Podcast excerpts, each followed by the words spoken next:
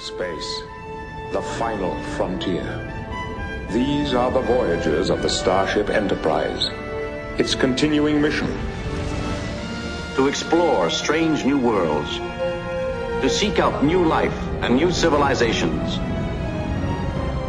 to boldly go where no man has gone before.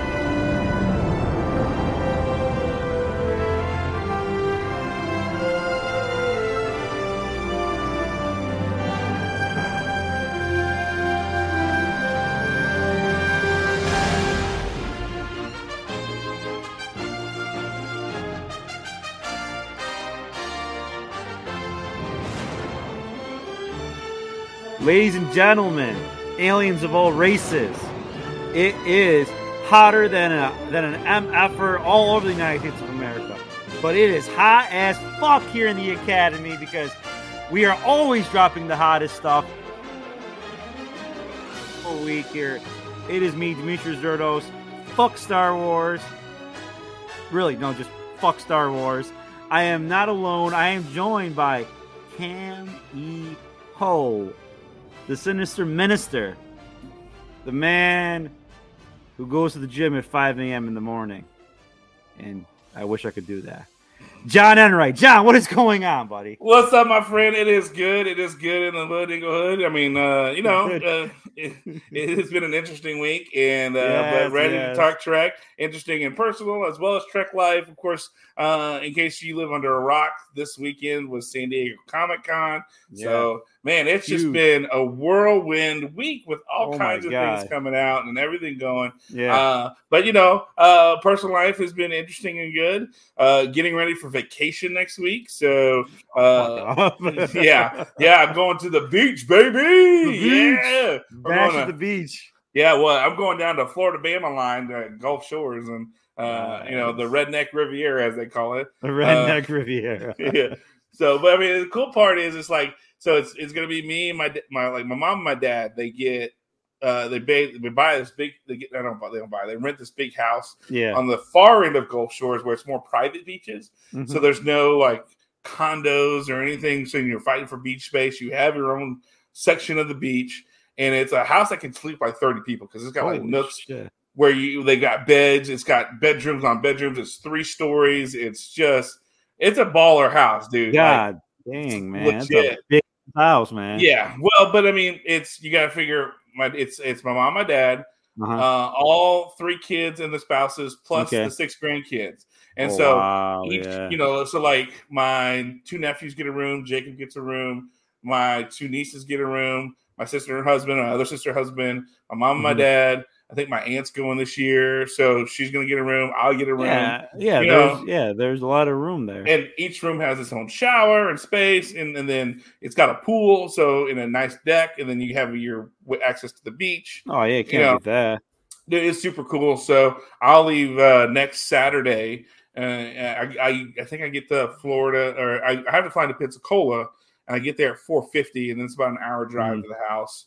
Oh, um, that's, so not, like, not bad. Yeah, no. So like me and my middle sister and brother-in-law, they are we're all on the same flight, uh, flying Southwest. Mm-hmm. And then we're gonna when we get to Pensacola, we're gonna rent a car and we're just gonna drive uh, to the house from there. And then uh, because by that time, mom and them will have been checked in, and because my dad is flying all the grandkids oh. on a private plane, you know, because dad's baller like that. But he know, is a baller, man. Yeah, my dad is. Well, shout out, shout out Shout out, shout out, uh, Mr. Enright. Baller. Yeah, yeah, David, David E. But oh, David I mean, Baller. But, I mean, well, this is how baller is. So, like, okay, this past Monday, right? Yeah. So Sunday he comes picks up Jacob. I think I told you about that. He picked up Jacob um, Sunday mm-hmm. night, and Monday, because Monday morning he takes Jacob and my two nephews uh, who live over in Carrollton.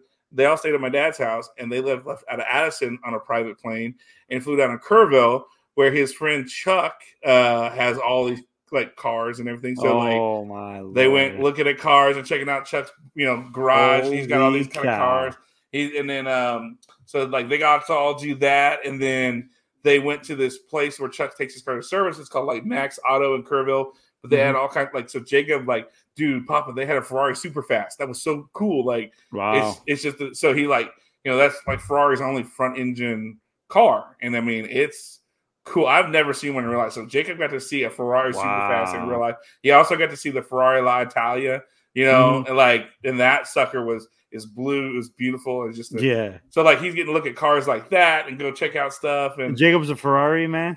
Well, he got to go to the Ferrari uh, museum in in uh, in Italy. So like really? Oh wow, so- yeah. my ex-wife Yeah. and, and him spent a month in Italy. They went from Venice down to Sicily and back. And in that process, they went to the Ferrari museum and checked out everything, went to the world of Ferrari, all that fun stuff. So like he's partial to Ferrari for that reason. hmm Um, you know, like my dad got a Porsche Taycan, which is you know the all electric Porsche. Oh, he got he got he got tech. Wow. yeah, you know, and that so thing that, that thing is ridiculous, man. it is. I got to drive it over Fourth of July weekend. Nice, nice. Dad let me drive it, and you know it's funny how he did that. But um, but like Jake and I agree, like Porsche is a Porsche. It, the, it's it they're all the same, and essentially, whereas like a Ferrari is a work Whoa, of art. whoa, whoa, whoa, whoa, whoa, easy, Dude, easy, dude. easy. They're just Oh, elongated no, no, no, no, Volkswagen no, bugs. no, no, they're no, no. elongated Volkswagen bugs. Jeremy Don't Clark- that. Calm down there, Jeremy Clarkson. Okay, listen. of 1989 Porsche 911 Carrera S that my father has, silver anniversary edition. I seen that car. And Beautiful. guess Yeah. what? They Beautiful. Chuck Chuck has a Porsche uh, 911 uh, GT3, and they look very similar. No, GT. Listen, listen, listen. No, don't give me The, the newer Porsches are they're they're heavier, they're fatter. Okay, you know. No. They're elongated full Volkswagen bugs. Oh God. You know. Yeah, Listen. you see it. Look, you see it. You Listen. can look at it, and you're gonna be like, "It's It is not. bug." It is, It is. not that. It is not that. Mhm. A Porsche Yeah. is a piece of art.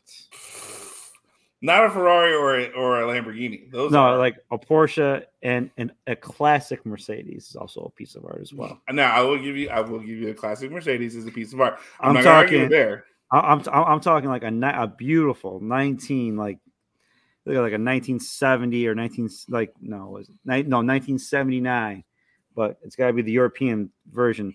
1979 450 SEL 6.9 liter. I'm not gonna argue with you. Oh my god, it's the most it's one of the most beautiful cars it's ever. It's a beautiful car. Yeah, it's like even even I, I got a 79 450 SLC that, that that my uncle left to me. Love that car, but I had to get rid of those. You, you ever seen the old Mercedes where they have those bumpers that they stick out like eight Right. feet in front? yeah. Yeah. dude, I was like, yo, that shit's got to go. Yeah. I got a set of European bumpers on it. I put that in Mhm. the car. I put the, like the little rubber spoiler on the back of the SL. Right. Oh, oh, It's a mm. good looking car. oh my god, it's beautiful. Yeah. Absolutely beautiful. So But you know, Yep. you know, you know who has the best? I mean, some of the best looking cars, but are also the goofiest cars in the fucking world. go ahead. Alfa Romeo. I love Alfa Romeos. I They're, they're beautiful. They're great. Oh, but like gorgeous. sometimes, sometimes it's They like, run like shit, but they look good. they run like shit, and sometimes it's more it's more a function. It's more form over function. Where that's a, like, basically that's basically what it is. like you get in, like you can't open the door all the way because of No. the way it's just, uh, like, No. like you, you know, so like you gotta love Alfa because like Yeah. they don't. They're like we don't care. It looks cool. Like it looks good. It looks sure, good. the door doesn't That's open it. all the way, but who gives There- a fuck? It looks good. You Yeah. know, you know when it's closed, you're not opening Funny- the door yeah. anyway. funny I mean- story. Yeah, funny story. Back in the day, Saab and Alfa decided to pair up to like. Well, that's where Saab created the. uh when they came out in 1993, they they redesigned. No, 1994, they redesigned the Saab 9000, which was a Right. four door sedan. Right, I right. love those cars. Those cars are Yeah. fucking awesome cars. They're cool cars, man. Yeah, they are. Yeah, even even like the old classic like 900s, they're just so Mhm. quirky and awesome. yeah. So, so uh, Alfa and Saab were working on this, and and Alfa's like doing like the design of the car, and the 9000 is a beautiful car because Alfa designed it. And Saab's like, okay, let's talk about safety stuff and other stuff. And Alfa's like, are you talking about, man? Get this shit out of there. And Saab was like, oh no, oh, we- Yeah. we, can't be a part of this. And Yeah, we got Saab, who's the, the ultimate of, a function, Function meaning with, with. Alfa, with the ultimate of with the ultimate of Uh, form and form, not giving. yeah. And, Oh, to- God. Oh my god! yeah, so Saab's like, oh, we got to pull out this partnership. yeah, yeah. Well, I mean, listen, but I mean, but Alfa did the 164 sedan is a good looking car. oh yeah. And uh, you know, and Saab got the 9000 out of it, which was Oh, yeah. awesome. I mean, I, and let's be honest. Like even uh, their their lineup right now, you know, their lineup right now, they've got you know the the Giuliana and um, Yeah. you know, it's it's for a four door Oh, sedan. it's a beautiful car. It's a beautiful car. Yeah. I mean, you know, their their SUV, the Tonale, you know, Yeah, it's Tonales, yeah. good lord, that Mm-hmm. is, you know, just Yeah, I, I would. I mean, like to me, once I once I want to leave this godforsaken fucking state of New York, I want to find somewhere where there's got to be an Alfa Romeo dealership close by, so I can Fort so I can. Fort yeah, Fort- that's it. we have one Texas. Texas have- wins. Yeah. I swear, uh, Texas, Texas wins. So I'll have Alfa Yeah. Romeo and Yeah, that that four C that they have. Oh, the- yeah, yeah, yeah. The the four C. Stelvio, the Stelvio, the other, the Stelvio, the yeah. other, the other uh, SUV, because Mhm. the Tonale is the new one that's going to be coming out. Yeah, And then, so I mean, just all like, dude, they they the have eight, the eight C from Alfa. That's the eight C is yeah, yeah, That is that is sick. I mean, basically the, the 8C, it's a it's a Ferrari with Alfa badges on it. That's yeah, it's yeah. a detuned Ferrari, but still it's it's it's still got Alfas, you know, Mhm. you know, hands on it. It's just Yeah. Ferrari supplanted the motor and so then that it could actually those- run it could actually run properly. right, and as if you don't have like the Stelvio, the Giuliano aren't enough for you, then you get the Quadrifoglio versions of those, which are like the luxury and souped up, jacked up. Yeah, like that's- it's yeah, worth double of what the originals are. So, like right now, if you want to get a Stelvio uh, SUV or a Giuliana four door sedan, they're about 45, 43 grand a piece. Mhm. You go to the Quadrifoglio uh, it's like models, 90 grand. is 86 and 80. So, yeah, I mean, but I mean, but you gotta look at like, what do you get? You get like five. You get like a lot of horsepower, a lot of ass. oh yeah, that. you're okay. So, like, okay, let's say you're getting the Quadrifoglio, um, you know, in the in the uh, which is Stel- uh, Stelvio. Mhm. You're getting uh Q4 all wheel drive. yeah. Well, know, it's a, yeah, it's you know, you're getting the eight speed automatic transition. The uh I think you're getting the of course you're getting the like you know the four leaf clover badge Mhm. uh because it's been dedicated to that. Yeah, uh you got a classic. 50-50 weight distribution, independent suspension. Oh my god! You're getting something like- oh my god, you can't beat that. the quality interior, you've got Yeah. a race mode, you've got a, Yeah. you know, uh dude, I mean just some of the stuff. And then I think Well, Like, course, you know, um, I I would I would fuck with it though. I oh yeah. I would hop it off, You, you I mean but hop I it mean, off. HRE wheels on it. Just say fuck it. You know, just Yeah. do it. Yeah. Do So it. like it, but I mean, so for example, you're you're getting 550 horsepower uh, on that thing with a, uh, 443 pounds of torque, Mm-hmm. 176 uh, top speed, and a uh, zero to 60 time of 3.6 seconds.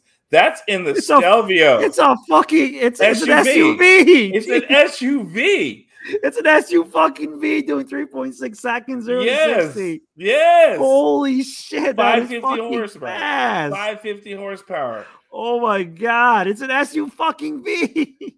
They do the same thing. Okay, so Oh get this. God. It's Okay, like so- it's like it's like the fucking Porsche Macan Turbo. That thing was I'm literally I'm, I'm driving. I'm like, I had my 04 STI. This Macan would fucking smoke it. And it's a fucking SUV. Yep.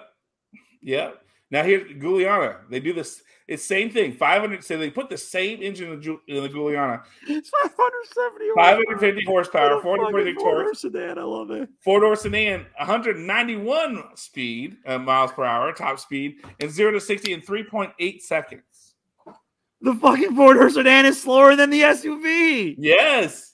It's How is that even possible? I don't know, but it's because it's an Alfa. Who knows what the fuck they did? It's fucking Alfa. They don't give a shit. I mean, it's 0.2 seconds slower than the SUV, but Oh it's got a God. it's got a higher mile. It's got a higher top speed at Yeah, under that's- 91. It's, it's, it's probably geared differently. Yeah. Now, I, was going to say, now the motor is a was it a twin turbo V8?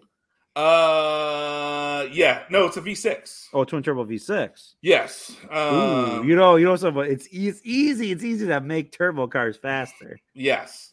Yeah. The only so the, the only the only issue is with Alfas though. both of them are V6s. Both of them are V6s. You start messing with Alfa, start messing with Alfas. Uh, yeah, it could it could get expensive. yeah. it It's not like it's not, it's not like BMW or Mercedes No. where where you where you could do it or you could be okay or Volkswagen. Alfa, you're kind of taking a risk with it. With Yeah, Alfa if you start because they're it up. so squirrely. They are. they so are squirrely. squir- they're squirrely as fuck. That's that's the issue. like I mean, That's it- the only issue. I think I think uh, like my dad got a you know Range Rover, and I kept telling Oh him, my like, god, what is it? I'm like, I Dad, love Ranges. I mean, I I love Range Rovers. Like I get a Defender in a heartbeat, but it's just they don't fucking run, man. Yeah, that's what I told him. He got a Discovery. Seriously. You know, like that, you know, the kind of the Ford, you know, body style look. Yeah, yeah, it's yeah. got the air ride, and you know, it's got the you know, Urm engine, and that's why he got it. He calls it Zippy, but like, you know, um, in a beautiful blue color. But like, he's always wanted one, and he got it because he, he had a Lincoln Navigator, but he decided he want this, and he ended up selling the Navigator to stick with the the smaller, you know, uh, Nav- navigators Ranger. are fucking slow, man. Well, and that's he wasn't buying them for performance. He was just luxury, you know. So he's thinking luxury, you know. Range that- Rover's got more luxury than a fucking Lincoln. I'm sorry. It uh, no, the Navigator. really, telling you, really. I'm telling you, man. Like these, like my mom's got another. She just got the new 2022 Navigator. Really, because she had a Navigator before. I'm telling you, man. man, they the got- navies are where it's at, huh? They've got both front seats have massage seats, and you know the the Ooh. zero zero degree, you know, kind of where you can kind of feel like you're floating a little bit. And Man, dude, I'm telling you, the quality of the material in there is great. You got uh the AC and heated seats, and Mhm. dude, I'm telling, and I'm, they don't. There's not a low end on No, the Nav- no, on the no. Lincoln. So like you come in, and then then you only go up from there. Like you're Yeah. starting at like eighty grand or whatever. yeah, it's like the Cadillac Escalades. Same, Yeah. thing, same, same thing with the Escalades. You know. But the Escalade, but like I'm gonna be honest, having because I was like you, like fucking Navigator, what the hell? Yeah, Um, but no, their quality has been Mhm. like this, and then I get into the Range Rover, and I'm gonna be honest, there isn't a huge big difference. between the two. really. Wow. because I mean, like they have the massaging seats or whatever, but like some of the stuff I'm going like the Navigator's a little bit better as far as the seat Wow. comfort and and things along those lines. So, uh, but you know, he got that, and I kept telling him, said, "Dad, this is like the worst rated car for like being in the shop and shit. The only one that's anywhere that's just I said it's below an Alfa Romeo, Dad. That's That's how bad it is. terrible. And he's like, uh, I was like, he goes, well, my cousin Dennis had it, and he's always taking care of it. I said, I guarantee you, Dennis probably has that thing in the shop every other week to make Oh, yeah. sure it Easily. doesn't break. yeah, you you know, it, yeah. You know, I said, It's, I, it's I- the only. It's one of the few cars you have to preventive maintenance when you first buy it to make sure that it Yes. doesn't fucking. Get, yeah. oh my god! Uh, Now, here's the thing. Now, if you get like a now, if you pour like an old school like room like a, like an old like Defender or something, where it doesn't have a lot of shit to go wrong with it, right. you're gonna be okay because it'll it'll run forever. And if you get like a diesel one, like a like a like a turbo diesel motor, oh my god, fucking run forever. And the Yeah. electronics, there's no electronics in it unless you put electronics in it. And at least you're putting the electronics in it to make sure that it's running, that's working properly. Right. Yeah, you're not putting some of the squirrely shit in it today, like No, seems no. to break every other week or whatever. You know, I mean, oh my god. So it, that, it, so you know that's uh, my dad. So I mean, he he makes choices like his car choices. You know, like honestly, he he has been he does make pretty good. I mean, like I mean, like the uh the uh, Taycan, that was a great choice. Yeah, well, yeah. He, so he bought, a yeah, he bought a Taycan, but like he's always been very conservative in his car choices. So like, like when I was a kid, he had an Oldsmobile '88, big old fucking boat, you know. Oldsmobile Uh, 88. Holy yeah, dude, I'm telling you. And then uh, we were out one night. Uh, it's after our baseball game that I played. We went to Mm-hmm. McDonald's and we're coming back home, and a drunk guy um, rear ends the back of the '88. oh no. Of course, you know, I don't. He was going like 45 or whatever on the road and did not, and no brake. Like they were like they were like, "There's no break whatever." So he hit mm-hmm. us full bore at five miles an hour, and like I remember my mom got whiplash a little bit from it. And as kids, we were okay. My dad was okay, but like literally, if he would have gone any faster, they said that trunk would have been in on us as kids in the back seat. And so from that moment on, my dad kind of he was always kind of wanting a bigger car just for safety. And so like after that, his purchase was the Chevy Suburban, you know, and he would Yeah, that's big. Yeah, Oh yeah, and no, mind you, That- my dad is big.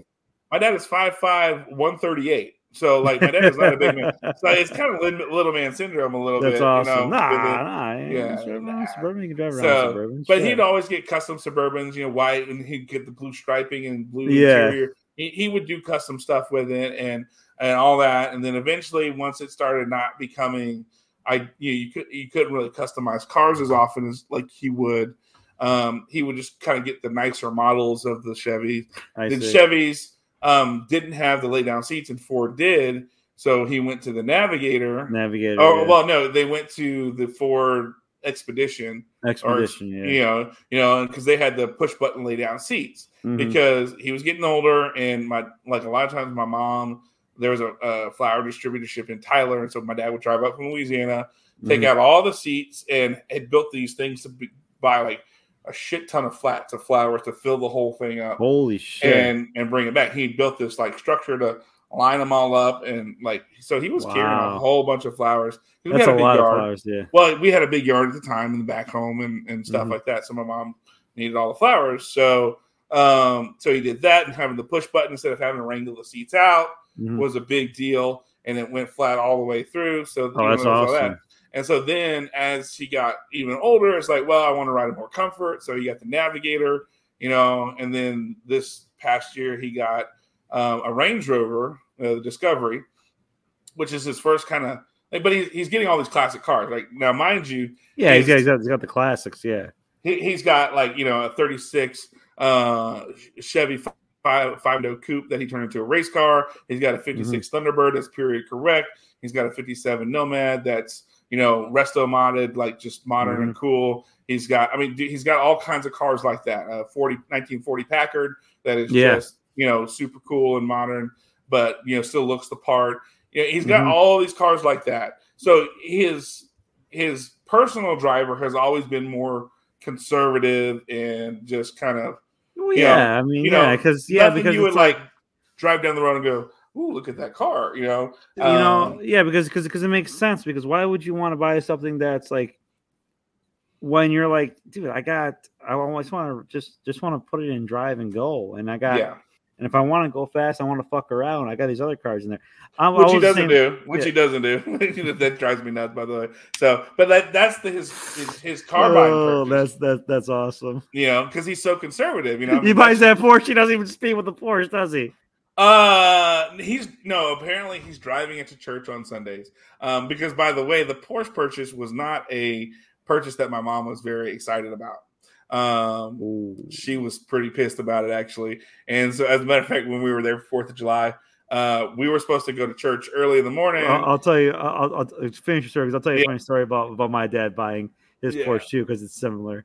Yeah, so like for my, my mom, she she said if you feel like this is a, a good use of your money, and he pulled this whole thing of like, hey, you know, I don't do anything, which is the story she told him, like, you know, a while back to buy his first car. You don't do anything, you know, you don't go on trips, you don't go hunting, Yeah. go go buy this first car. Well, now he's using that same logic on her to buy this Taycan, and she's like, I don't. She says, if you feel like this is a car that you need and it's a good stewardship of your money, then buy it. But it, you know, I'm not on board with this. He goes, okay, well, we got an appointment at 10, and this is the day before Mother's Day, you know, and so he's making, and he already made the appointment. He's trying to get her on board. She goes, and she's not happy. She doesn't ride in the car. She has not ridden in the car yet. really? had- He has had it since like Mother's Day, the day before Oh my Mother's Day god. and she still has not ridden it. So she's so that's how pissed she is about the car. And as much to the fact of like this that before this like weekend we're supposed to go, he took off early. He got in his Porsche and took off. Well, his, his SUV is out, not in a garage, and, and it's like it's there, and she can't find him. She's like, "Oh, he probably took that damn Taycan to church." You know, like she was the big oh like, Oh yeah, like so she. he's flexing. He's going to church. He's pulling the part out. He's flexing with the Porsche. well, that's his old man car. Like you know that he only pulls it out on Sundays to drive to church. He's you know? got his car that does a zero to 60 under two seconds. Is his old man car. Yeah, you He's know, a I mean, legend, man. He's a fucking dude. Yeah, legend. that's my dad. That's right. So he's Oh at- my in his older that's age. His hilarious. his his purchasing of his everyday drivers are starting to match his car collection a little bit. That's So hey, good for it, him. it kind of cracks me up a little bit how like he went from being super conservative and to uh, just Range Rover Discovery and a Yeah. Porsche Taycan. You know, so And it's hilarious. yeah, so so for, just just one quick story, then we'll then we'll get to Star Trek. I know, Yeah. but this is fun. Actually, I got a buddy of mine who listens to the podcast. I stood in his wedding. He's a huge car fan, so if we're talking about cars, he's going because he likes cars and Star Trek. So Okay, I there you go. I, I know Greg will definitely listen to this. Hey, Greg. So Greg, Yasumanga. For so you. so we were um so we were I was younger. I was like 11, 12 years old at the time. And my father, I mean, it was I mean, my father's been working all his life, you know. He's been saving money and uh he wanted to buy a car. Always wanted a Porsche. Love Hmm. Porsches. So he goes to my mother. He goes, "Oh, okay. Uh, I want to buy a Porsche. Okay, you know, I just uh, you know I've been working. Okay, uh, I want a car." And my mom's like, "Over my dead body. You're not buying that car because it's because it's not safe. I don't want the kids riding in it." Now, in the time in '89, the car, Porsche didn't have any airbags. Mm-mm. You know, it was like it was an unsafe car. You know, I mean, seriously. So my father's like, "Oh, okay, okay." So what does he do? Behind my mom's back, he goes up to Don's Ford. Like Don's Ford thing was the dealership we had over here, and they were, you know, they, had like high end, like like like BMWs, Jaguars at the time. So if you and they're able to get a different cars, so they brought like three different Porsches for my father to to like like test drive. One of the Porsches he told me, he goes, yeah, he goes, he goes, he goes, I think it was a '93 or '94 turbo. And I'm like, you didn't buy that car? He goes, no, I didn't like it. Like, if you bought that car, Dad, that car would probably worth like seven hundred fifty thousand dollars right now. Yeah. They're like, they're like, everybody wants like that year. Like now they made it for like one year, and he only did not make that many. I was like, well, whatever. But Mm. then he found the '89, and a psychiatrist had it. He literally took the psychiatrist took better care of the car than he did his own son. wow. That's how meticulous the guy was about the car. And my father was saying, so my father bought the car. He had to have my mother sign for it. He did not tell my mother Oh. about it. So he pulls into the driveway with the car. My mother and grandmother are outside. They're doing stuff, you know, doing this, they're doing some landscaping. I'm playing basketball with my sister. And I see this black car I go, Mom, is that dad in that black car? If I'm about to around, she's like, Son of a bitch. And like literally, he pulls in, honks the horn. Goes, Ah, you like it? You like-" I was like, Dad, it's a cool car. My sister was like in love with it. And my mom's like, she's just pissed. She will not say a word to him. we all we all go inside, and she tells us, Go upstairs right now. Man, she promoed the fuck out of him oh my god. for like an hour. She almost she's like, I'm calling a lawyer. I'm having divorce papers being drawn up. oh. That's how bad it got. Woo. And then when they went to go sign for the paperwork, the, the salesman brought the paperwork to like to the store. Now the salesman, I, I know him. He's a, he's a great guy. And he goes, Dimitri, your mom told him something in Greek, and it was it, it was not "I love you, honey." Okay, I, I'll tell you that. So, but my mother, my mother oh my absolutely God. my mom absolutely hated Porsches. Like she would not like refuse. But now she fucking loves them because she has we leased a Macan, and she was trying to hmm. like she was trying to see because at the time, you know, she she drove my cousin's GT3 down and down in Miami, and she fucking loved it. She goes, "It's such a nice car. I like it. It's fast. It's loud. It makes a good sound, and it's got airbags." I'm like, "Oh my god, mom, stop!" He's got an airbag. Oh my It's God. got airbags. Who gives a fuck? It's got airbags. It's a GT3. So yeah. So now my mom loves Porsches. Yeah. So well, yeah. we go. like in the late '80s and early '90s, there was still not that safety stuff because that's when the V12 Viper came out with no traction control, Oh, no airbags. awesome. It was literally just an engine on a on a frame, and you just had to I kind of want to get one. I. I, I, I kind of want to buy one of those. I mean, they're they're not they're not that Right? expensive. Not that expensive. well, the V12 ones though. yeah, the V12, The ones yeah, that- like the ones from, the like, old school eight- ones. Yeah, yeah, Yeah, yeah. the The, old school first ones. ones were nice. Yeah, I think they're like I think they're like they're going for like thirty five or forty grand. I think. Really? Yeah, I think so. Well, I mean, there Yeah, really wasn't that- much to them. It was just an engine and a frame. It was it the engine and frame. That's you all you had. Yeah, I mean, God, you just strapped it and held on. Nasty. Oh my god! Just These things were nasty. oh my like god, just- man! Oh my lord, yeah. So You put a V12 on a frame with a badass transmission. Just uh, y'all have fun. Yeah. yeah, no suspension either. I mean, the suspension sucked. Oh, it. yeah. I mean, Mm-mm, mm-mm. yeah. Why would you need suspension? You're going like 180 miles an hour down the road. So fuck that shit. Oh my god, Oh, you, I, I I had to put a lot of money into suspension into, into, my fucking Mustang because it came with a solid rear axle. Oh my god, okay, the thing was like it was like driving a 1971 Lincoln Continental for God's sakes. Oh my god, body roll like a. So then I did the suspension work on it and had my buddy, who I mean like who, who knows cars really well, and he was driving it yesterday. He's the one that got started. I was driving yesterday. He goes, man, he goes, I love his fucking car. He goes, it's it's it's Hmm. tight. It doesn't. It just goes to the turns flat. It shifts good. He goes, man, you did a good fucking job with this car. I was like, you goddamn right, I did did a good job with this car. I'm like, yeah. So I, I said I, I did my research. I made sure to put the best things in, in, in into the car. So, Mm. yeah.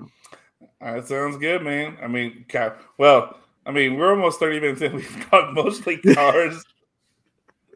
so we should probably talk some Star Trek. we you should we should probably talk some Star Trek. Yeah, we should. because, I mean, there's so much. There's so There much, is. guys. To all to all the Star Trek fans out there, hopefully, hopefully you enjoyed our our, our car talk and you learned a little Yeah. something. So Welcome to Star Trek Car Talk. Star Yeah. Trek car talk, baby. So yeah.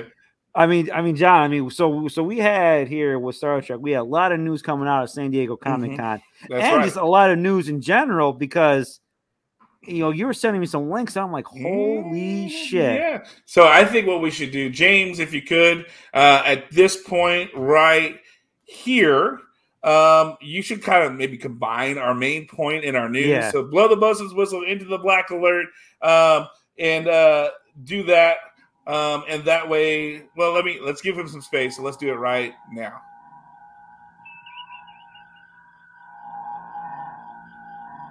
Okay, shouldn't be too hard. Happy with that here, and maybe that. Oh, oh, oh no! Oh, oh no, no, no, no, no, no! Oh no, no! God, oh no! Oh, um, uh, um, um, uh, hang on, hang on! I can fix this. I, I can hang on. Um, uh, um, help! Help! There. So uh, what we what we're gonna do is we're gonna take all the news that came out. So, dude, if you live on the rock, San Diego Comic Con just is- is, on its last day today, but Jeez. most of the Star Trek news has come out, and uh, there It's- is a lot. abs- absolutely insane. it's like drinking from a fire hose. Oh so our main point today is going to be Drinking from a covering the news from this past, literally from Thursday to now.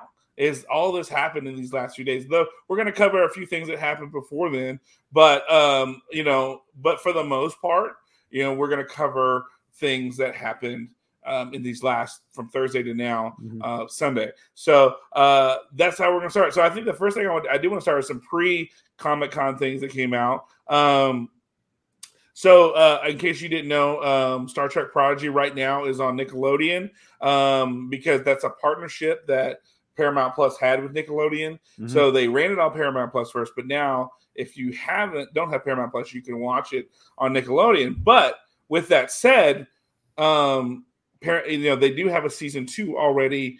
Um, you know, it says here they've actually um, Paramount Plus has ordered forty a total of forty episodes for the series, so there's still thirty more to come. Wow! So we're getting at least four, Four seasons, Holy of cow. Prodigy. You know, That's um, awesome. according to this. So I, I, I mean, um, this is. I mean, this is just. I mean, this is incredible. yeah, You, you, know, know, just just just with the with how much Paramount is putting into Star Trek. You know, yeah, really, it espe- especially in something like Prodigy, which Prodigy was good, but it wasn't like Strange New Worlds or like Lower Decks. You know, right. But it was a good different. I think it was a good wa- different take It- on. I thought I thought it was a great different take on everything. you know, I I would say I would say I would go like if we're talking about the five, Stranger Worlds was number one, easy. I would go Lower Decks number two, Prodigy, Mhm. three, um, Discovery four, and Mhm. Picard five. Yeah, you know, that's how I'd rank the five shows that have been released. yeah, I, I same same same with me. The rankings the same with me as well. You know? Yeah, I mean, you, Strange New Worlds has to be the top of everyone's rankings. yeah, it should. I mean, be. it was it was done it was done so well, done so good. You know, it was almost perfect. It was. it, it was perfect, yeah, it was the perfect Star Trek series. You know, So. but um, but so in an interview with uh, executive producer Aaron Waltke, that's where he said that they're getting at least four seasons. Ten as we as we talked about, Paramount Plus has made the move to make ten episode seasons for every Star Trek. So we got at least thirty more to go with uh with the current Prodigy lineup um for now. Um, so which we're thinking is going to be after Lower Decks this so this fall sometime. Mhm. And it says right now they have about 25 episodes in various states of production. oh wow, Um, you know, so there's a lot of different plates spinning because that's the cool thing about animation. You can get stuff done in different ways, and Mm-hmm. you know, you don't have to necessarily follow a filming timeline like you would a live action uh, Yeah. show. So uh, they they're talking about how each um, the he talks about how each half season block of 10 episodes is going to tell its own arc, which is part of a longer story. So they're gonna even though they're having 10 episode arcs, there's gonna be five in between that's gonna tell their stories. And so um, then they're gonna have a bigger picture as the whole thing. So mm-hmm. it's a very interesting kind of um, Deep Space Nine-ish slash, you know, uh, next generation type combination where you have that you're telling a serialized story, but you're still going to have that kind of week to week thing. Yeah, you know. And so right now, um, even with fully, um, they have 40 episodes. He's not seeing a clear fix into the series.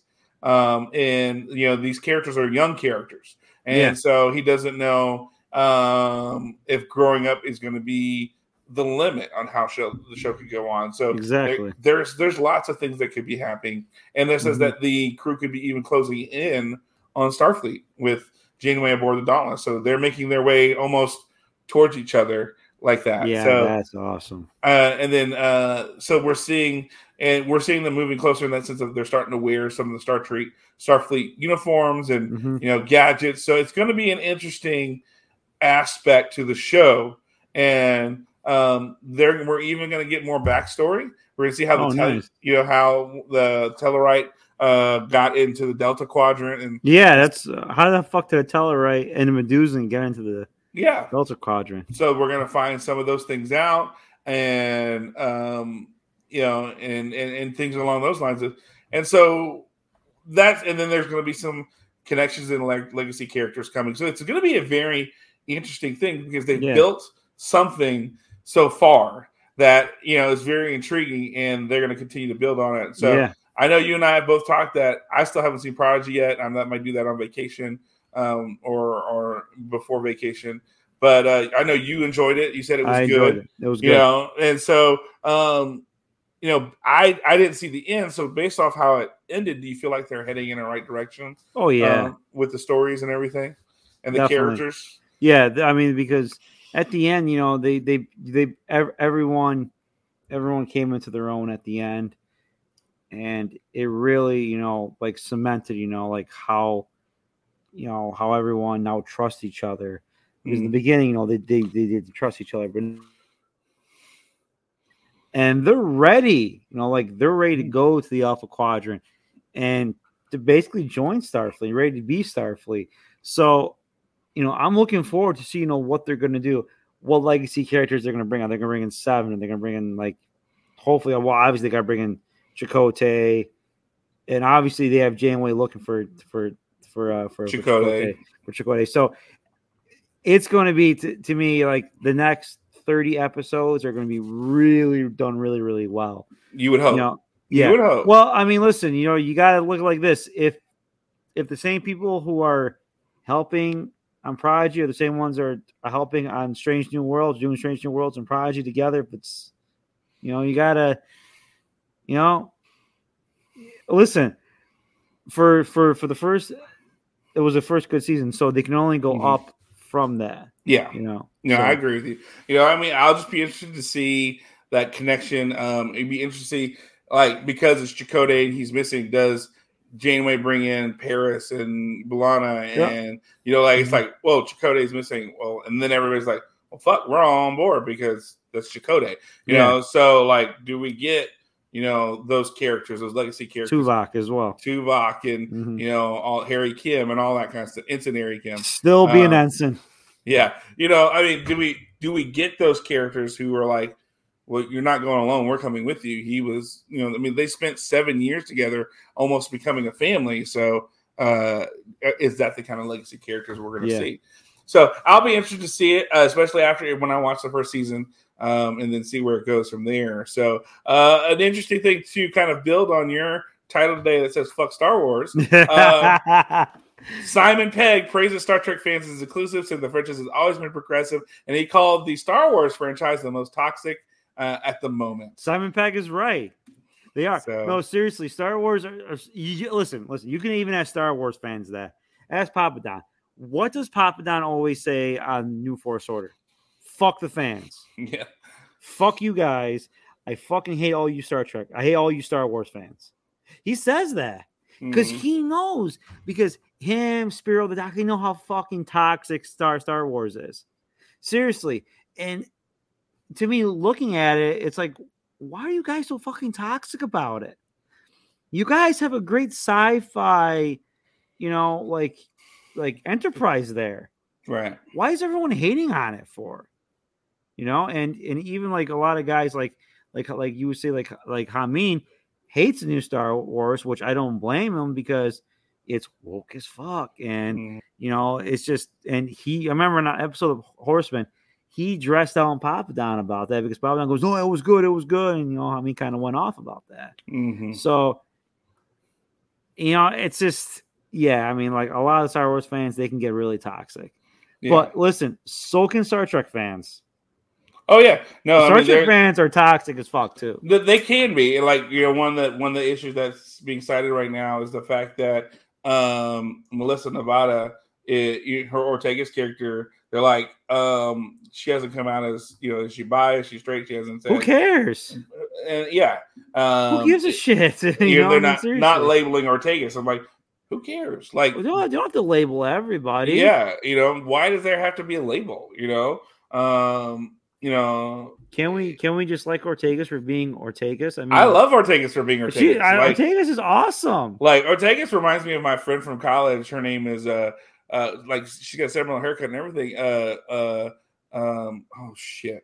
Um why am I blanking now all of a sudden? Botch in the spot. I am botching the spot, but she was Botching she was a friend of mine from the softball from the softball team, and um she just you know Cajun as I'll get out, you know, like you know, feminist but like kind of guy, but you know whatever, and she hilarious as fuck, and but was also one of those people would take a bullet for you, um, you know, and just you know it, it, makes it makes you go, but that doesn't matter. I they're a good who person cares? Yeah, it's a good Who person. cares? Yeah, who cares? you know and i mean i i just i don't know i don't understand why people need to to feel the need to do that kind of Mm. yeah, shit. they got they got to have all these labels and stuff. It's like, why, why do we got to label people for?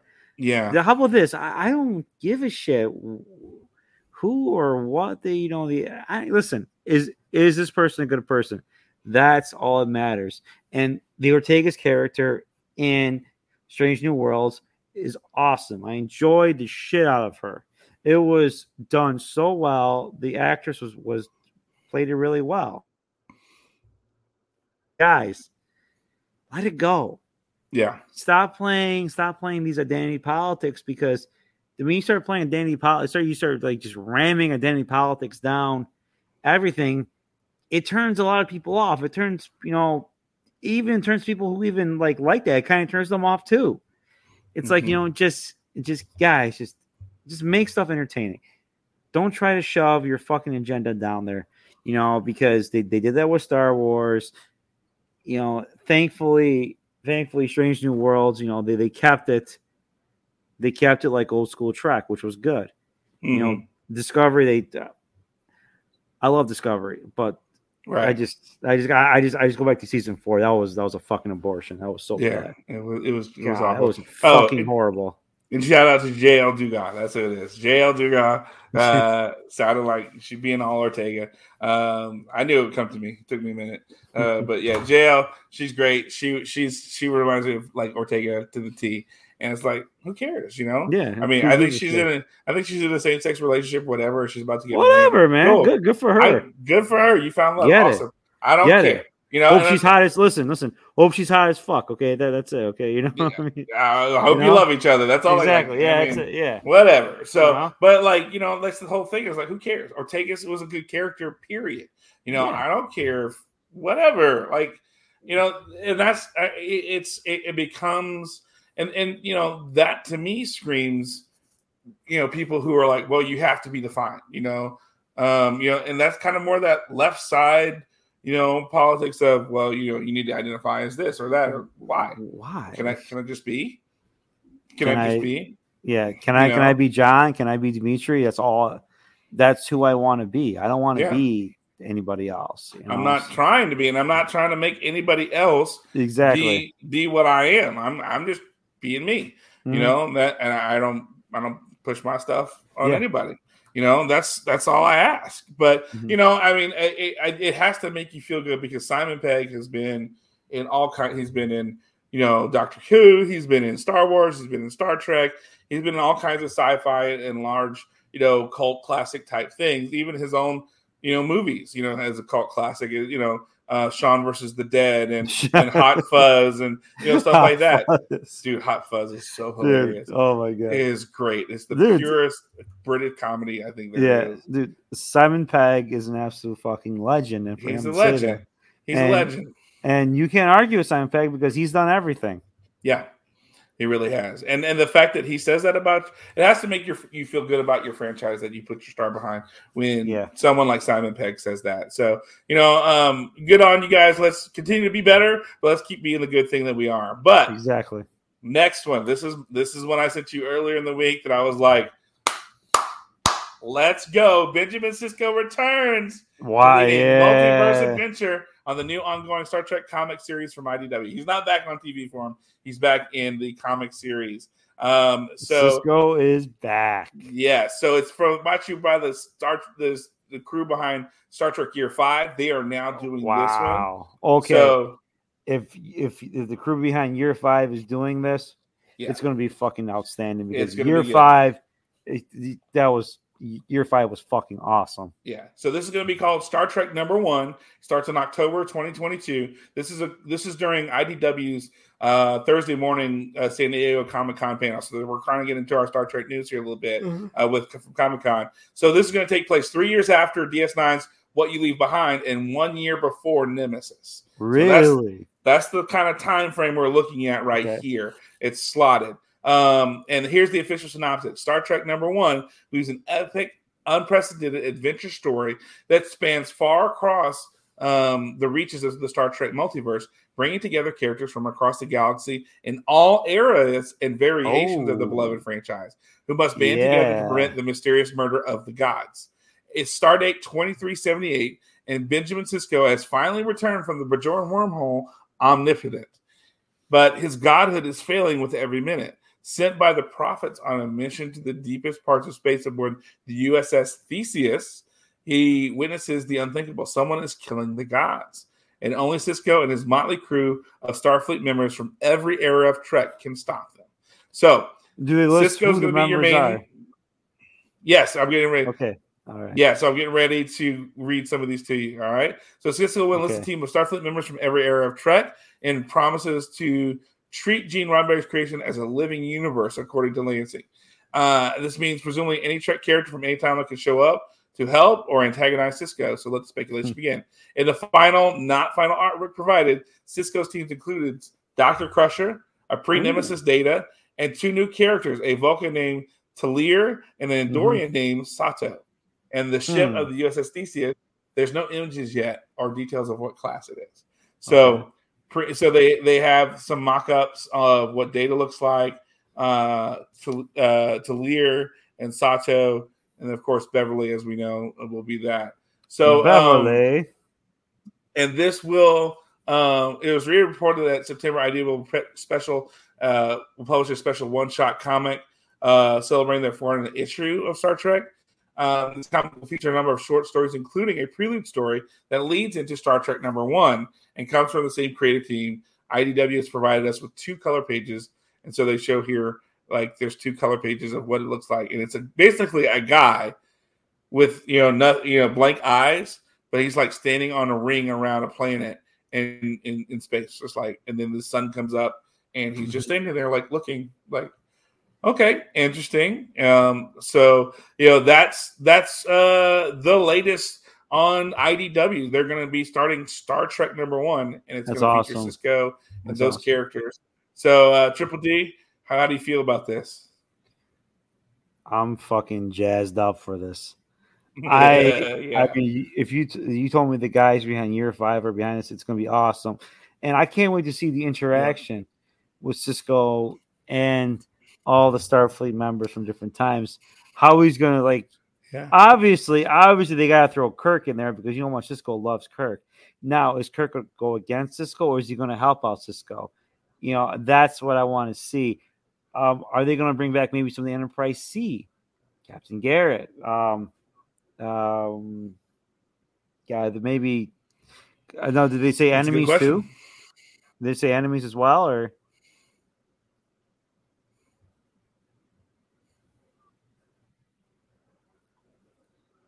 Oh, John, did you hear me, John? Uh, yeah, you started to slow up a little bit, but now you're, you're Oh, back. All right, bro. Yeah, um, the enemies are they gonna have enemies as well from Oh. from different times? And that's what they said. Who's going to come and antagonize or Yeah. help? So Yeah.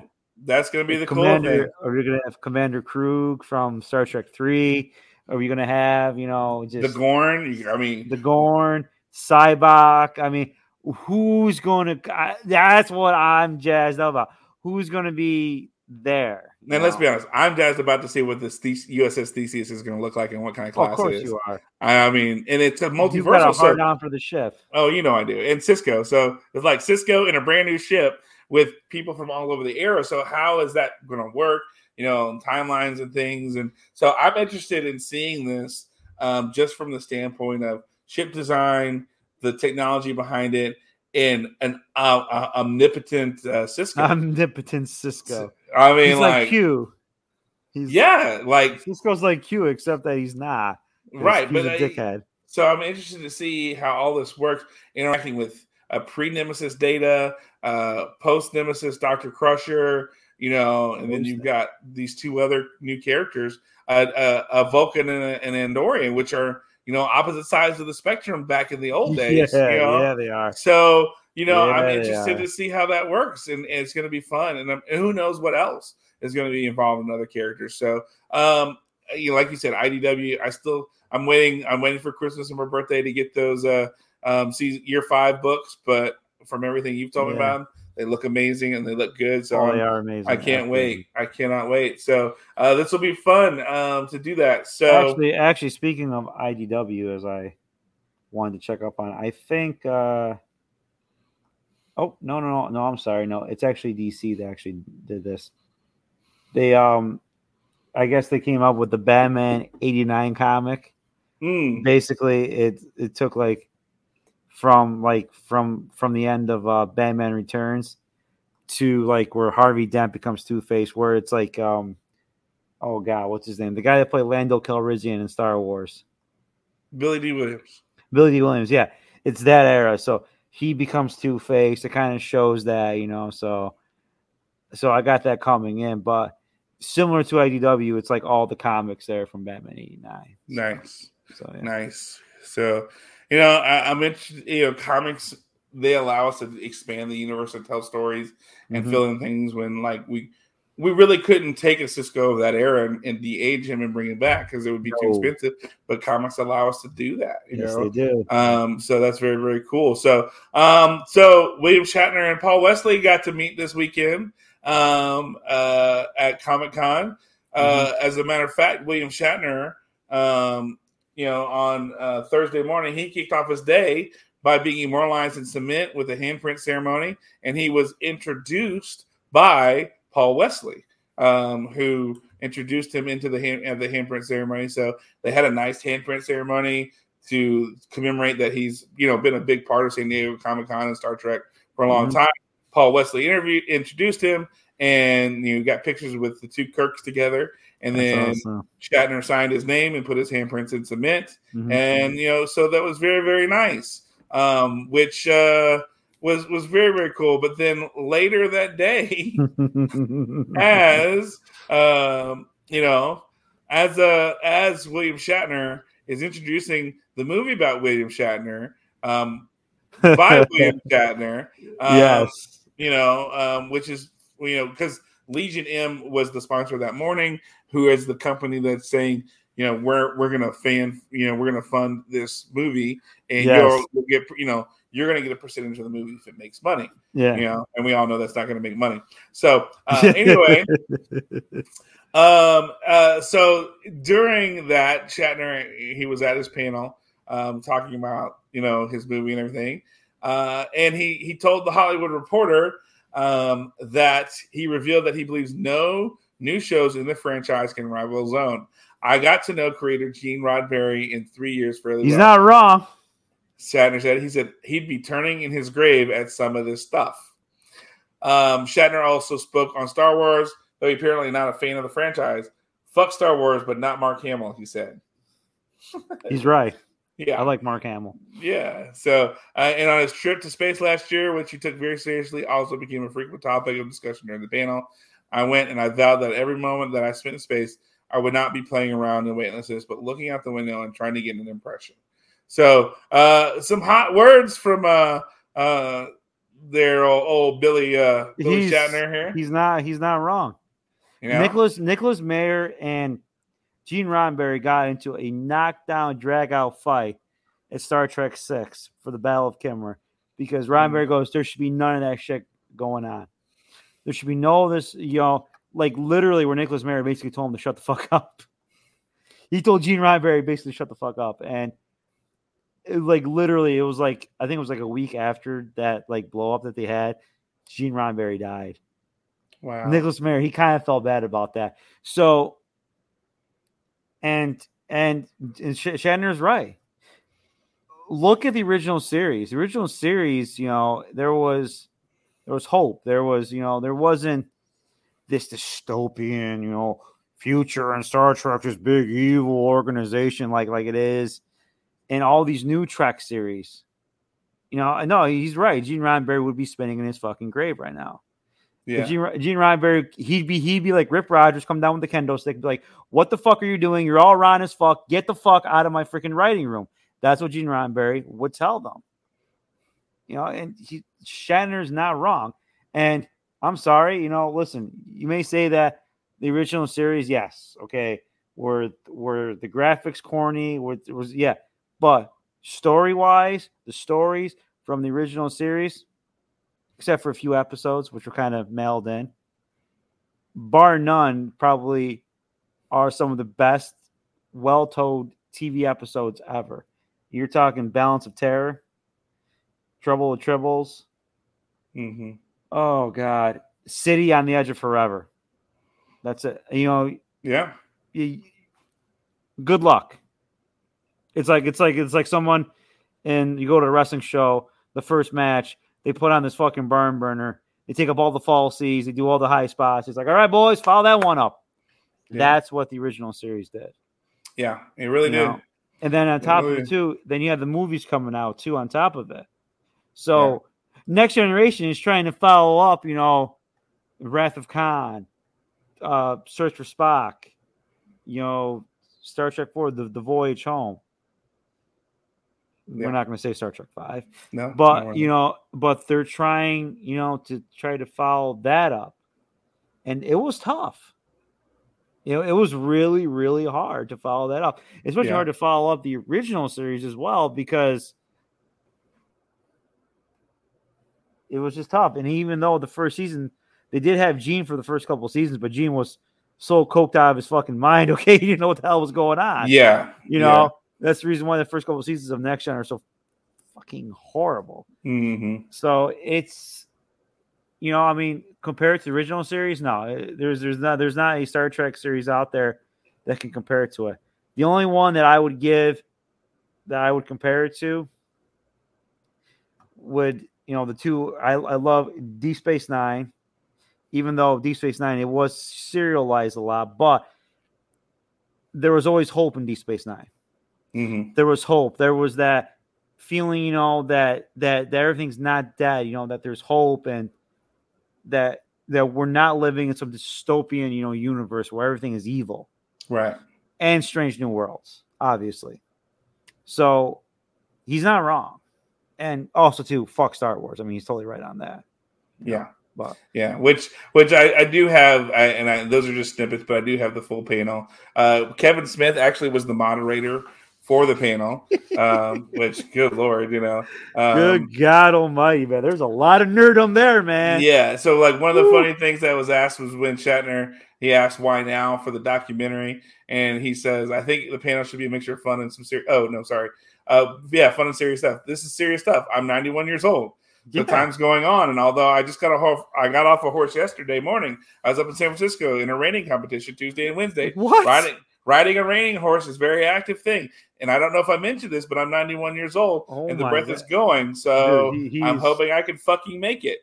so why now? because my breath is short. I'm 91 years old. And this wonderful gentleman, pointing to the producer of the documentary, came along in the nick of time because all these autographs I'm doing are going to be worth a lot of money when I die.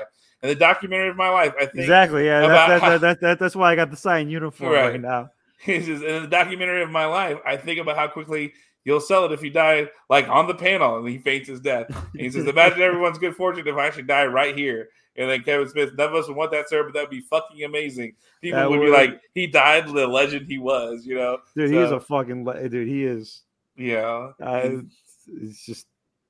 What I mean, what can you say about William Shatner? That I know. he's he's a fucking legend. yeah. He's a legend. There's no one. I, I mean, Yeah. to have two iconic characters, actually, like three or four iconic characters. I mean, T.J. Hooker is iconic as well. Right. Captain Uh, Kirk, You, uh, uh, Denny Crane. Denny Crane.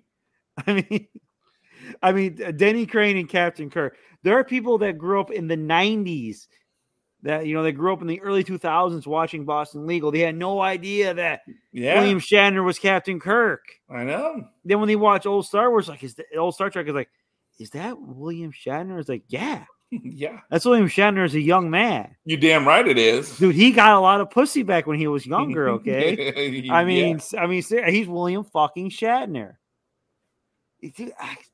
I, you know, it's like we said, we we thought like you thought Danny Crane was a better character than Captain Kirk, I did. and I had to grind my teeth and be like, you know what? I think you're right. Because Yeah. Danny Crane is just William Shatner turned up to ten. Yeah.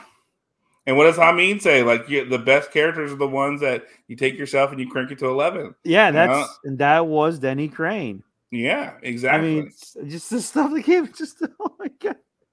Oh Uh-huh. man, I I, I, I want to go back. I want to watch Boston Legal again. oh, I, I told you my son's doing oh that, my right? god, it's it's hilarious. Yeah. It's, So I it's mean, just some of the, some of the stuff that just coming out of there. Yeah. So I mean, it, it there's there's so much good stuff. And Shatner's a legend. They asked uh, director Andre O. Philippe on his vision of the film.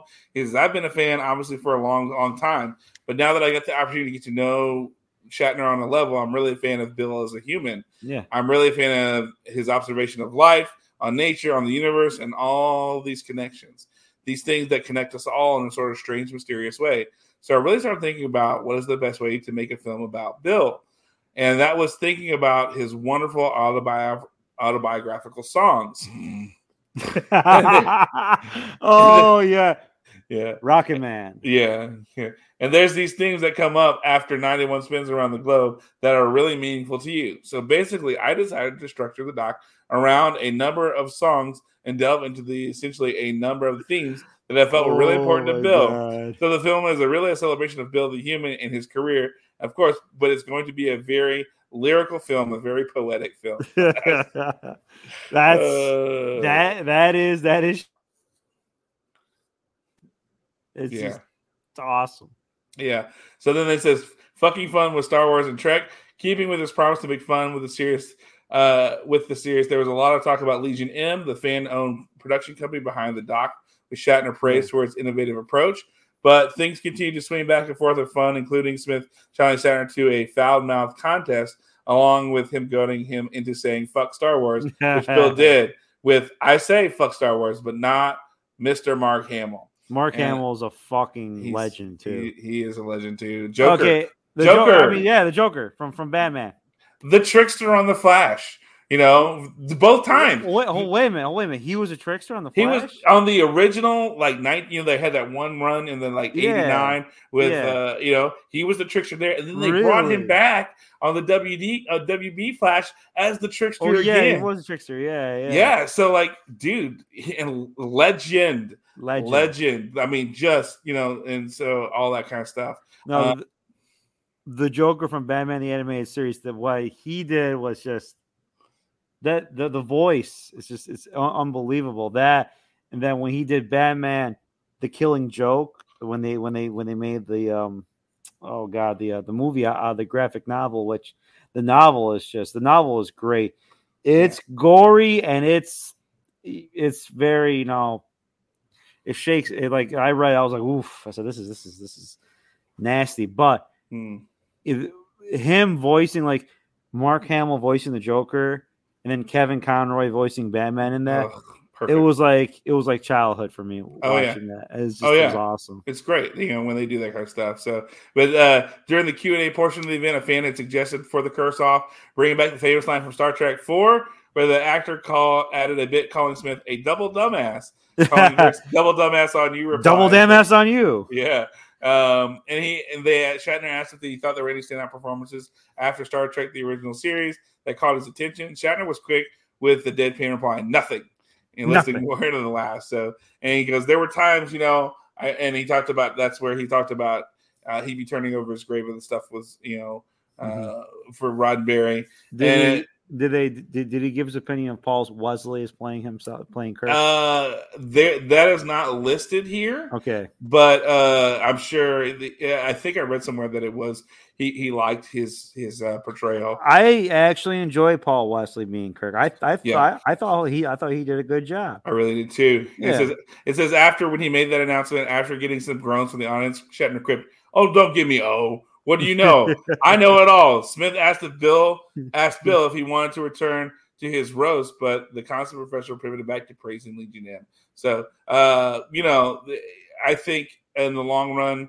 shatner's a legend you know he his panel yeah it wasn't it, it literally was shatner on shatner It was, it was Shatner on Shatner. Yeah, you know i mean that's Shatner on Shatner on Shatner with kevin with kevin smith as the fucking moderator i mean just with with Kevin Smith trying to be like Shatner to get Shatner to be like Shatner. yeah on top of everything so On top of on top of it, yeah. But you know, I I think you have to you have to agree that oh my god, Wil- William Shatner is just a legend. He is. He is. He's, he's a the- legend. He's the There's just no there's yeah. It's everything. So as a as a as as an actor and not even that i mean he's a shakespearean trained actor i mean the guy can go out and just literally just do anything that's how good of an actor he is and mhm. he does he does not get the credit that he deserves no, i'll tell you the truth airplane 2 if he was in airplane 2 airplane 2 would have sucked yeah, i mean yeah. i mean he, he, he did a great job with that. oh I my god i seriously just Yeah, yeah. oh so God. so our next story, uh, Triple D. Do you remember a while back we talked about the uh, the the Tomy Prestige uh, USS Enterprise NC uh, 107 that you could show um, the this separation is a massive ship. Yeah, Um, think and they so, wanted yeah. to crowdfund it for like a million dollars or whatever. Yeah, the, and the ship was was how much to buy? it's gonna- it'd be like five hundred dollars or something like that. Yeah, some crazy. you know, yeah. uh, or no more than that. But Yeah. um, I forget what it is.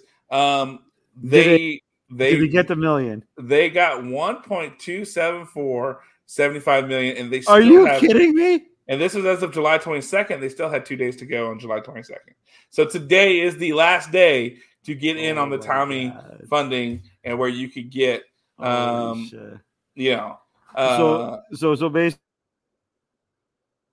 money to the company to build it so that you can have a chance to buy it.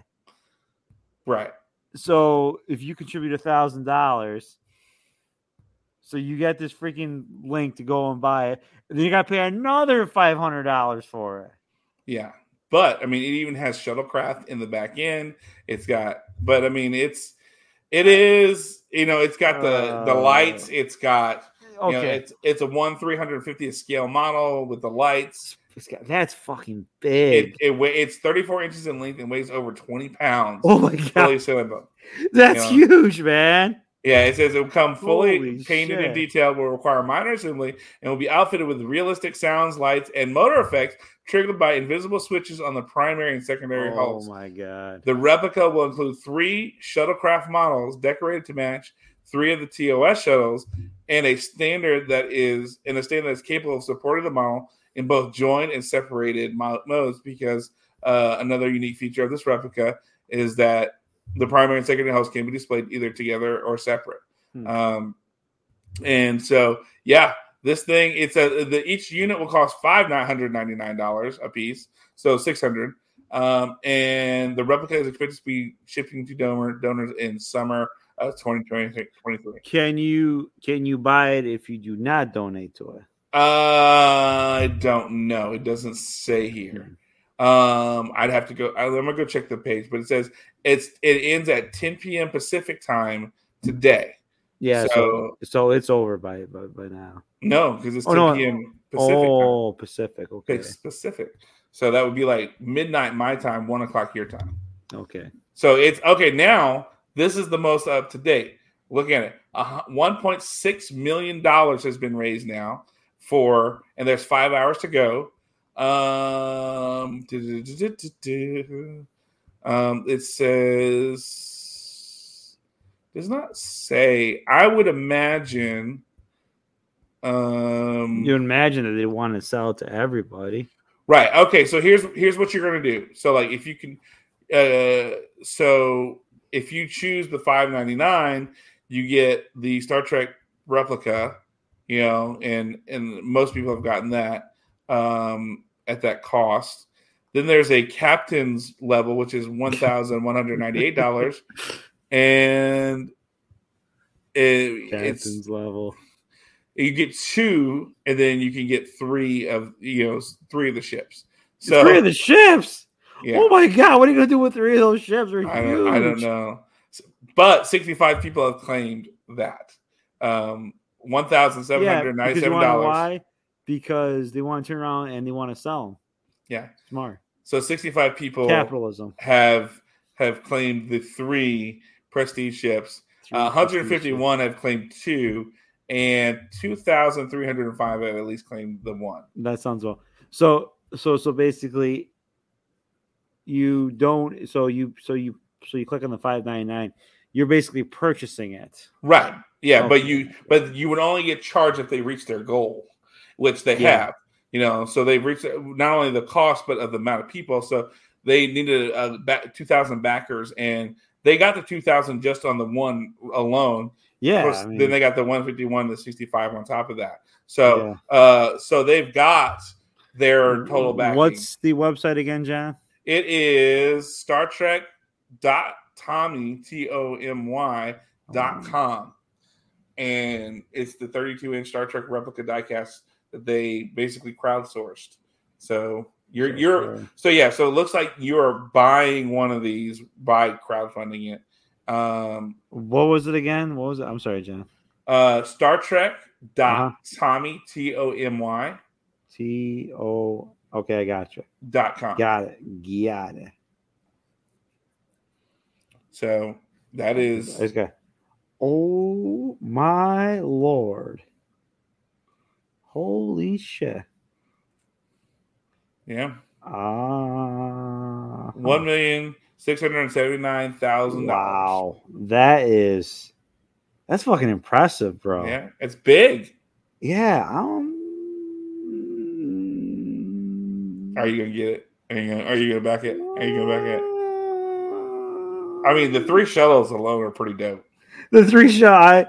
You get the But- Columbus, the Galileo, and the Copernicus. You get three Star Trek U.S. Enterprises for eighteen hundred dollars. What are you people doing? Hopefully, you can we can sell two ships for like three grand. Lord, Better hope. But I mean, when you think about it, you buy one at five ninety nine. You know, Yeah. um, you know that's a that's well, that's kind of on par. You're getting a little bit of a discount by buying three at seventeen. yeah, oh yeah, You know, yeah, yeah, 97. Yeah, are, yeah. That's not a huge discount, but No, You it's know, not, but I mean, because what it's six hundred bucks. You know, for let's- say it's six hundred bucks, five ninety nine. Let's yeah, stop bullshitting. It's six hundred bucks for one. Two would be twelve hundred. Three would be eighteen. You know, with taxes and shipping, so you're you're saving three bucks. You know, uh, a little Yeah. bit there um, by getting three, but still, you know, could you turn around and sell that thing for a thousand bucks oh god, yeah. easily? You know, I mean, with the lights and the the shuttle, and the stands, the, the what it does. I mean, you know, You- this- if you go, if you go to a convention, that's it. That's it. You- You're gonna you're you're you're gonna sell it, and you're gonna probably gonna sell it for two grand a piece, probably because there'll be some you know there'll be some money mark. They'll see that and definitely will buy it. Yeah. But I mean, so think about this. This today, right now, is the cheapest you could ever get this thing. That's why Probably. I'm- That's, that's why. That's why I'm kind of like. eh. Yeah. And I, I want to have three. Wait a minute. How many? So I got the Playmobil Enterprise. Yeah. Which other one did I get? You got you got the uh, tree topper. Oh yeah, the, oh yeah, the uh the treats offer. and I've got like the mini like little golden one from Franklin Right. Mint. Yeah. Uh, what other what other originals do I have? I don't think I have any more uh, models of the Enterprise. I think I need this one. I think I need this one. I think you do too. I think you do too. As Dimitri goes into his card information to start putting stuff in. So, I mean, so so basically, yeah, I know, John, you're so happy. so I mean, like I mean, like right now though, I mean, right now, so so it's going to end in five days, and how long is it going to take to sh- actually get these things out? well, it won't it won't go out until summer of next year, Wow. Okay. So and it ends in five hours. So you have five hours to make that decision, and it Wow. doesn't come out till summer of next year because they they haven't even be, they have the the the, The prototype and the mold, but they haven't made any of them yet because they had to reach that that number. Well, yeah, obviously, yeah. you know so the, so they have not made any yet so basically they were waiting to see if this is something people would want and then in turn you know get it for um, everybody that's you know involved and so since since they've met their goal these are going to happen now essentially so um, but they said if it didn't you wouldn't but if you like if you bought today your credit card will be charged tomorrow but you would still qualify for today Okay. so, so um, that's that's how it's working. So, Um. By the way, I am going to get one next summer. I just, I'm so bad. oh my god, oh, you're gonna have an enterprise. I'm yeah. I, I want to have a big one. yeah. Again, Hold John convinces. Triple D to buy Wait something from the show. Wait a minute. Hold on. Wait, a minute. Wait, wait, wait, wait, wait. We gotta see here. Hasn't gone through yet. And it going through. Yes. yes, John got Triple D to buy something else from the show. Yay, 32 inch Star Trek. Wow. Dude. That's gonna be fucking impressive. dude. That's gonna be epic as fuck, dude. You, you're the man. You are the man. I try Yeah. So, because uh, because because because guess what? I ain't got no fucking wife or kids. Fuck that, man. yeah, go for it. Go for it, dude. Hey, buy your thing. Do your thing. yeah. So, yeah. All right, And so I moved the needle up too. dude. You totally moved the needle. You you moved this. You've moved the whole goalpost and everything. I did. I moved the You did. That's how. So uh, Friday, uh, before the big Star Trek Universe panel, Strange New World star Anson Mount showed up to a different panel. It's for Oh. Scopely's Star Trek Fleet Command. If you have not played Fleet Command yet, it is pretty cool. I like it. Um, it's a world building uh, MMO game, uh, and the reason why is because Captain Pike has been added to the game with Strange New Worlds. Uh, like you can Ah. get him, Una, Ortegas, Mhm. and I think you can get Spock. Um, you know, you can get some of the characters from there uh, as well. And so they, of course, they talked about that. They talked about you know uh, the character season one finale and where he thinks it's headed. Mhm. Um, and so uh, this is actually Anson Mount's first time at Comic Con. And he- Really? yeah, he talked about having- Shocking. I'm shocked. I know. Well, you know, everything he, he hadn't really done sci-fi. The Inhumans, you know, came out when during COVID and stuff. It didn't last very long. Um, and Well, he did Discovery though. I mean, he did Discovery. right, but he wasn't. You know, it was you know, Sonequa Martin Green was the main character. She, he was that season's. You know, they said they were going to do captains for a little bit. Um, so he was not involved with the Comic Con. He was announced at Comic Con that he was going to be a part of it, but he, he wasn't there. but he was at Ticonderoga though. He was. In Ticonderoga, yes, he was. yeah, Because so- because yeah, because when I went when I went and did that during Ticonderoga, literally, like they have autographs. You know, it's like from Anson Mount. You know, stating that you know, hey, you know, thanks for having me. It was great. Yeah. So- well, that's that's what that's that's what we should do now. We should do uh Trekonderoga next year. Oh, that'd be fun. Yeah, we go up I'd for be that down for that. because because I think JG Hertzler was I, th- I think he was there when I was when I was there and pissed me off. I didn't I didn't go I didn't go like meet him because I wasn't watching Deep Space Nine at the time. I Are just got done watching me? Voyager. Yeah. Oh man, I Are you know. Yeah, what? Uh, and then we we take our phones and we do like audio interviews and you know ask you know questions and talk about it a little bit. That'd be fun. Yeah. But yeah, fun, yeah. So Anson was there, and he talks about it's just amazing to a job where every day you say to yourself, "I can't believe I get to do this." And Mhm. getting to meet this amazing family that is a Star Trek fan base is a highlight of it. Um, uh, and, and when they asked when um, when asked what was it that interested him about Pike originally, uh, he said, "This is a very broad way of putting it." But if Kirk represented machoism and Picard represented intellect, I wanted Pike to represent the heart. And I really think that, the, uh, like, uh, I really think that decision in the second season of Discovery to make Pike aware of his future was a very smart one because it took what a tragic ending and turned it into a more active choice. And that repercussions and the fallouts from that choice really helped put more uh, pins into this who this guy really was Yeah. you know and uh and he talked about how the season one finale was a key pivot point opening much more potential for the character it says in that last episode of season one when old pike shows up and shows him he never says you don't have a choice. He still has a choice but he realizes Like yeah yeah that's what he says. But when he realizes what those choices are there's really no choice. So i feel like in that sense having got past that now the full-fledged pike the whole self-accepting pike is really starting. Uh, I hope that we get to deliver that third act of Pike and find a unique, unique way of overlapping it with TOS. And so he said he also talked about how he saw the final minutes of the finale changing Pike's outlook on life. He says, One thing I was thinking about um, making the finale is how many stories with people who have been given a terminal diagnosis who will tell you, I've never been more alive. Because suddenly all the crap you thought mattered doesn't.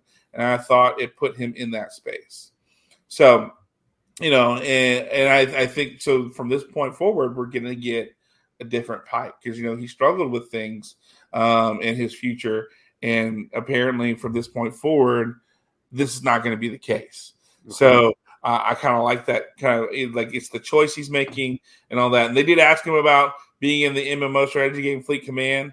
And uh, he's like, you know, we work with our partners at Paramount to create cool characters and storylines where we interweave stories into our game. So if Christopher Pike goes down to a planet and plays with their politics a little bit, and we continue that story. So what happens next for the episodic storytelling the show is doing? We can go and tell the sequel, and that's cool. Amazing promise of little screens combined with big screens is so we don't have to separate them anymore. So one episode airs on Paramount Plus, and then you go try it in the game.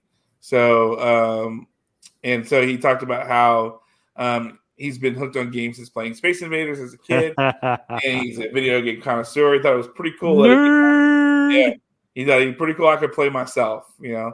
So Yeah. um, it, it's it's uh you know it's very interesting. Anson Mount, um, I mean, love him as a character, but man, he seems to be all on board as a person. Yes. Um, seems to be like a really good dude, and really is taking this this like the, the the role of being a captain of the Starship Enterprise and, and being in Star, a Star Trek franchise very seriously, but also very um what's the word I want to use? Um like very humbly as well. He hasn't yes. you know, he hasn't been like uh, you know, I mean, he's just taking it all in stride and seems like he's enjoying every minute of it. And I think you could see that in his portrayal, you know, when he acts on uh, on the show. Um, and that makes for a real genuine, cool moment that you know when he does some of the things he does. So I've enjoyed it. What about you? How are you on Anson Mount as you know Pike in in his role in Star the Star Trek universe? Dude, he's awesome. I love him. Well, plain, plain simple. He's. I mean, what can you say? He's such a great actor. He brings so much to Pike, like, like the comic relief, the seriousness, just his facial expressions, everything. The way, I, you know, he's he's fucking awesome.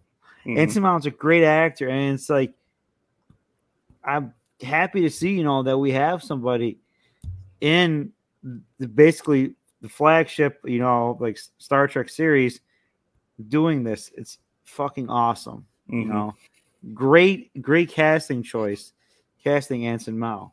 Also, too, His hair, I'm in love with his hair. Oh my god. Yeah. Yeah. His hair is just Although that's not his real hair. I mean, like, uh, his real hair is still nice. Like in this picture, he's still got some nice hair, but it's not like. that's not his real hair. No, it is his real hair, but like it's not like overly done like it is in the Oh show. Oh yeah, yeah. Like it is like he's got some nice hair still, but like I feel like it's overly done. It's it's a more muted. Like these pictures of him from Comic Con are a little bit more muted a little bit, but still good. Yeah. Like he's got Yeah. a good head of hair on him. So. Uh, but also we get the Picard teaser, teaser and real Yes. look at the TNG characters in season three and the posters. Um, of course, we get Picard. Of course, uh, another poster we get we get Beverly Crusher. Um, we Mhm. get uh, Which Geordi Gates LaForge. McFadden and still Gates McFadden and still fine as looks good. Yeah, She looks good. yeah. Geordi LaForge, LeVar Burton looks great. Uh, Will Riker, you know, Jonathan Frakes. Uh, in the picture, so in the picture with Geordi, he's in a Starfleet uniform still. Uh, with but with Riker, he's in. He, we see the four pips, um, but he- it doesn't look like a regular Starfleet uniform. So uh, very interesting for Riker there. Then we see uh, uh, uh, your girl Marina uh, as uh, Troi in there. Uh, we see Oh jeez. a gray, gray Yeah. In a uniform, but with the uh, baldric coming across. Yeah. So he's in a Starfleet uniform, but with the baldric coming. So we bet a gray, a gray Worf. So Michael Dorn uh, looks good. I mean, like the the, the oh, makeup, dude, looks so good. everything looks good. Yeah, and then we've got Raffi and Seven of Nine. So uh and there was there was uh, a panel featuring Patrick Stewart, Gates McFadden, Alex Kurtzman, Rod Roddenberry, and was run, moderated by Lea Thompson. So who was the director of Picard? So uh it's uh there's no official details for the plot, but it's a confirmed release date of 2023, but it could arrive as early as February. But so there's not a we know it's coming in 2023, but Hmm. they're not for sure yet. Um, and so uh, that is kind of where they're they've they've they, they so they're they're keeping it pretty tight lip right now. Um, uh, I'll I'll say there's no details of the script. We do know Brent Spiner's going to be involved, but he gets no poster, so his character is not going to be Data. It's not going to be Sim. It's going to be something different. So we do know that he still is involved, but I wonder. Uh, I wonder what. I wonder what character he's gonna play. Yeah. So he's the whole purpose is he's his character is intended to be secret. So they're not they're trying to keep it on the wraps for that. So Secret right character. now it's Oh, 2023. wait, wait, wait a minute. Might he? Might he be lore or B four? Well, they talked about that I think in an article and they said no. And because remember he said he could be the guy was like Yeah. he, he, he, could be a third character. He says he, couldn't be a Soong or a or a um or B4. So Really? maybe somebody different. Yeah, a while back we talked about that, and so uh, you know, we'll see. I don't know. It's one of those things where we'll have to um, uh, wait and see uh, what they do with it. So, uh, you know, final season. This, and of course, this is the final season. They're not doing any more after this. So, Triple Yeah. D, final season of Picard. Yeah, I mean, with with all this hype already, um, are you like expecting a lot from this, or or what are you thinking? I'm expecting a lot. I am. I'm ex- listen. This is the final season of Picard. This is it for Jean Luc Picard. Yeah. They better do this right. It, it better be like the last three episodes of Picard, the entire season. I got listen, man. My the bar is set high. Strange New Worlds set the bar high for every single series now. Can you get up to Strange New Worlds level? They better go to Strange New Worlds level. You're bringing in the original casting from Next Generation to send it off. If because because if it isn't, then you taking a proverbial shit in the fucking punch bowl. Yeah, So my expectations are high, extremely high. yeah, I, I- I think so too. I mean, you brought back the TNG cast. Everybody looks great. You're building something. I mean, this is huge. You know, honestly, um, outside of TOS, you're getting you're you're getting in probably the favorite one of the most the favorite crews Yeah. together. You know, and it's it's man, you You got to, you got to, you, you, gotta got to do this right, and you got to do it right. Got it. It's got to be like Star Trek Six, Yeah, where you send off the fun. It's got to be that good. It has to be that good. Because if, Exactly. because because if it isn't, then you've done, you've done all the all the time that those actors put in. You have not done it right. You have not And- done them right. you've done them a disservice and the fans. Big time. So so it's it's important. I think that they do it right. They end it well, and Mhm. and I mean it's that can be a big thing. Yeah. You know, I mean, I, I do know that some people have talked about, um, you know, they don't like Kurtzman. There's a, I, I was reading about there is um, petition to re, re, replace Kurtzman. Uh, let me see. Uh, Alex. Well, I don't know. I mean, Kurtzman kind of spearheaded the uh spearheaded Strange New Worlds, spearheaded uh um Lower Decks. He he he he gave the okay to both of those series. I don't know why. I don't know why you'd want to remove him. They're saying they want to remove him for Seth MacFarlane because uh, Oh, because of the Orville and how well it's Oh. doing and everything along those lines. So, uh, but Hmm. you know, let's be honest. Uh, Kurtzman has done a lot for the franchise. I'm not going to lie to okay, you. yeah, no, he has done a lot for the franchise. So You you know- know, let's you know, come on. Let's tap the brakes here, guys. You know, again, also, also, also too, Paramount Plus doesn't have enough money to give Denise Crosby a freaking you know commemorative set of Star Trek: The Next Generation. Do you think they're going to shell the money off for Seth MacFarlane? I mean, come on. no, no, yeah. I mean, it, it it's one of those things where, um, I, I mean, he's done a lot. I mean, heck, we're even. I mean, we're going to talk about it. There's there's talk about you know Star Trek Four still. So, um, you know, which we'll get to here. But but before we do that, Yeah, but know? here's the thing though. Kurtzman had a hand in that Kelvin timeline. He was one of the writers for the for the Kelvin timeline movies. right? For the Kelvin timeline movies. So and everyone loved the Kelvin timeline movies. Yeah, So, well, I, guys, come on. Yeah. You know, yeah, yeah. Was Discovery Slow roll. season four? Was Discovery season four? Was it bad? Yeah, it was fucking bad.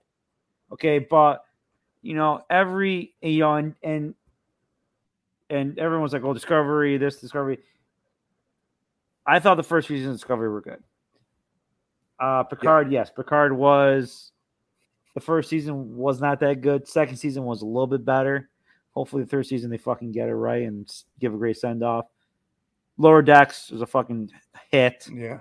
Prodigy was good, and Strange New Worlds. I Strange New Worlds, awesome, yeah, awesome, awesome. Lower decks, awesome. Yeah, awesome. You know, I mean, you know, I mean, uh, let's be honest. It's it's been a it's been solid. You know what I mean? Yeah, not- yeah, yeah, You you know, know, you know, I mean, you're gonna have some, you know, parts in church and things like that, but for the most part, it's been a solid world building thing that he's been doing, and so let him continue the path he's going, and I think you know he'll continue to do so. it's a good path, Um, I think. I, I mean, he really, he really does, and the fact that now some of these things are going to be merging with TV shows and and movies and and things along those lines, it only is going to get better. So, Yes. um, really, guys, tap the brakes a little bit. Let's let Kurtzman do his thing. Mhm. All he needs, really, if he wants to save everything, make Lance Archer a Klingon. That's it. That's all he's got to do. Can we Yeah. can we make Lance a fucking Klingon, please? Please, for the love of God, Also, Lance Archer for Klingon. also too, I sent you another three memes. I saw that. Did you, did you see? Did you see the Shatner one where it's like Ye- Sky's like Yes. Captain Overgan, the viewer is porn. And then, then Shatner's like, Can can, you you sharpen sharpen, the- the image? And then like Yeah. the look, it's like that's something that you know that Shatner would say. Oh yeah, yeah, yeah, yeah. Totally, totally. So, but you know, we're still getting news from the San Diego Comic Con. Um, we do know season three of Lower Decks is hitting. Uh, it'll be August 25th. They have released the full official trailer. Uh, if you want to go check that out on YouTube, it is there. It looks amazing. Um, just a lot of fun. They're taking it the search for Spock type thing. Um, as a Mhm. matter of fact, the posters uh, are awesome. Our search for Spock, yeah. uh the they have the three in the background as a Star Trek Lower Decks three, but they have they're taken off of the search for Spock. You've got uh you've got Boimler, you've got Mariner, Rutherford, and you got Tendi. All have their own one, each one with the with a different ship. So Boimler's is a Romulan Devore. Um uh Mariners is I can't quite tell. I want I want to say it's a Ferengi, but it doesn't look like it. Um No, no, I'm sorry. Rutherford is definitely a Ferengi Marauder. I can't tell what Mariners is, and then Rutherford. Tendi's old is a Ferengi Romulan Marauder. Warbird. Romulan Yeah.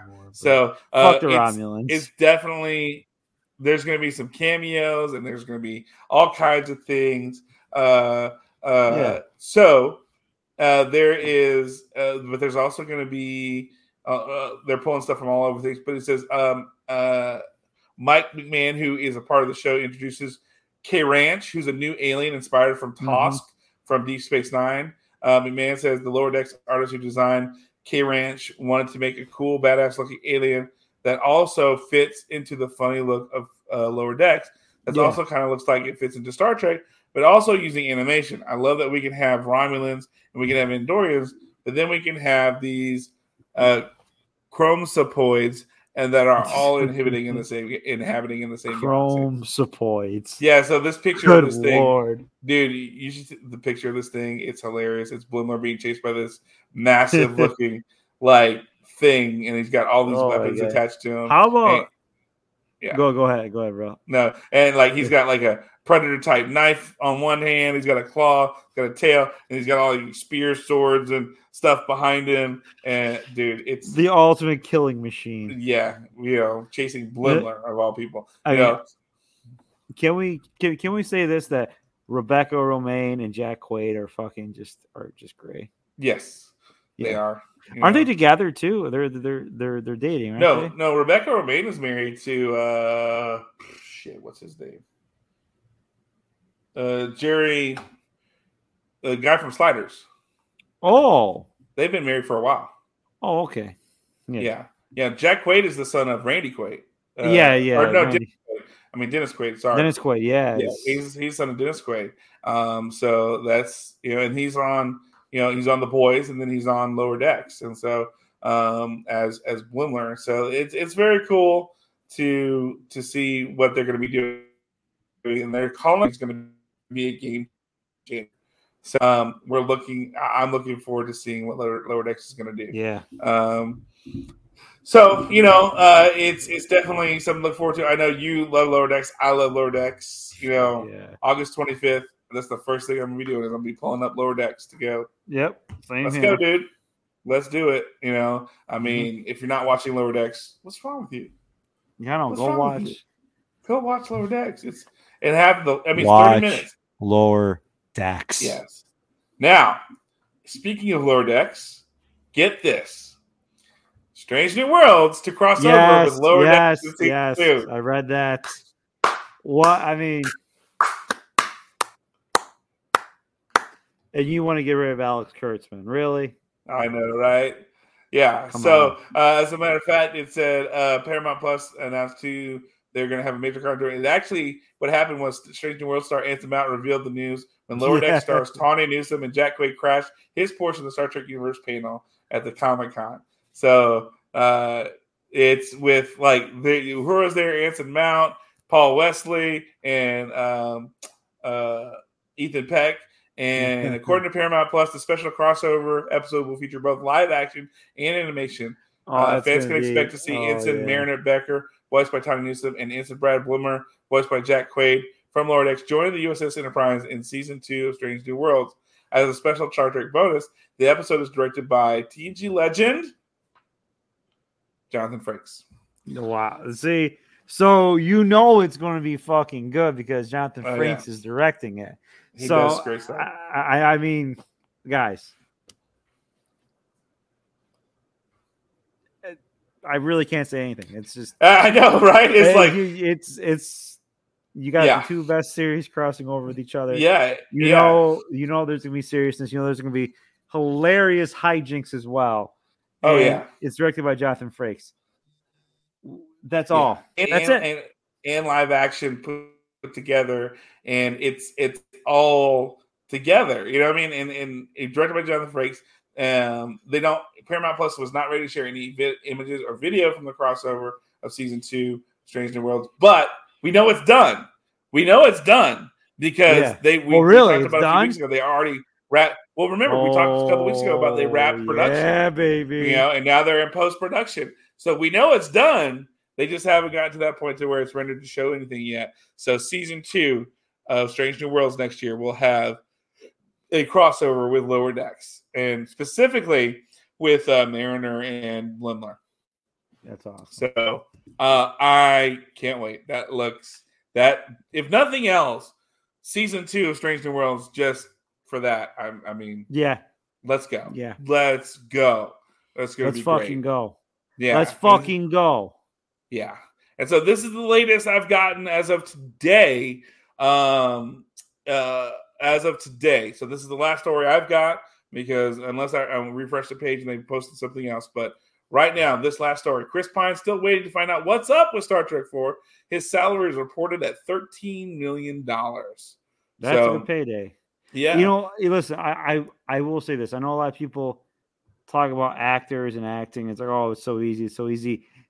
In all reality, it's not easy. Mm-mm. It's not.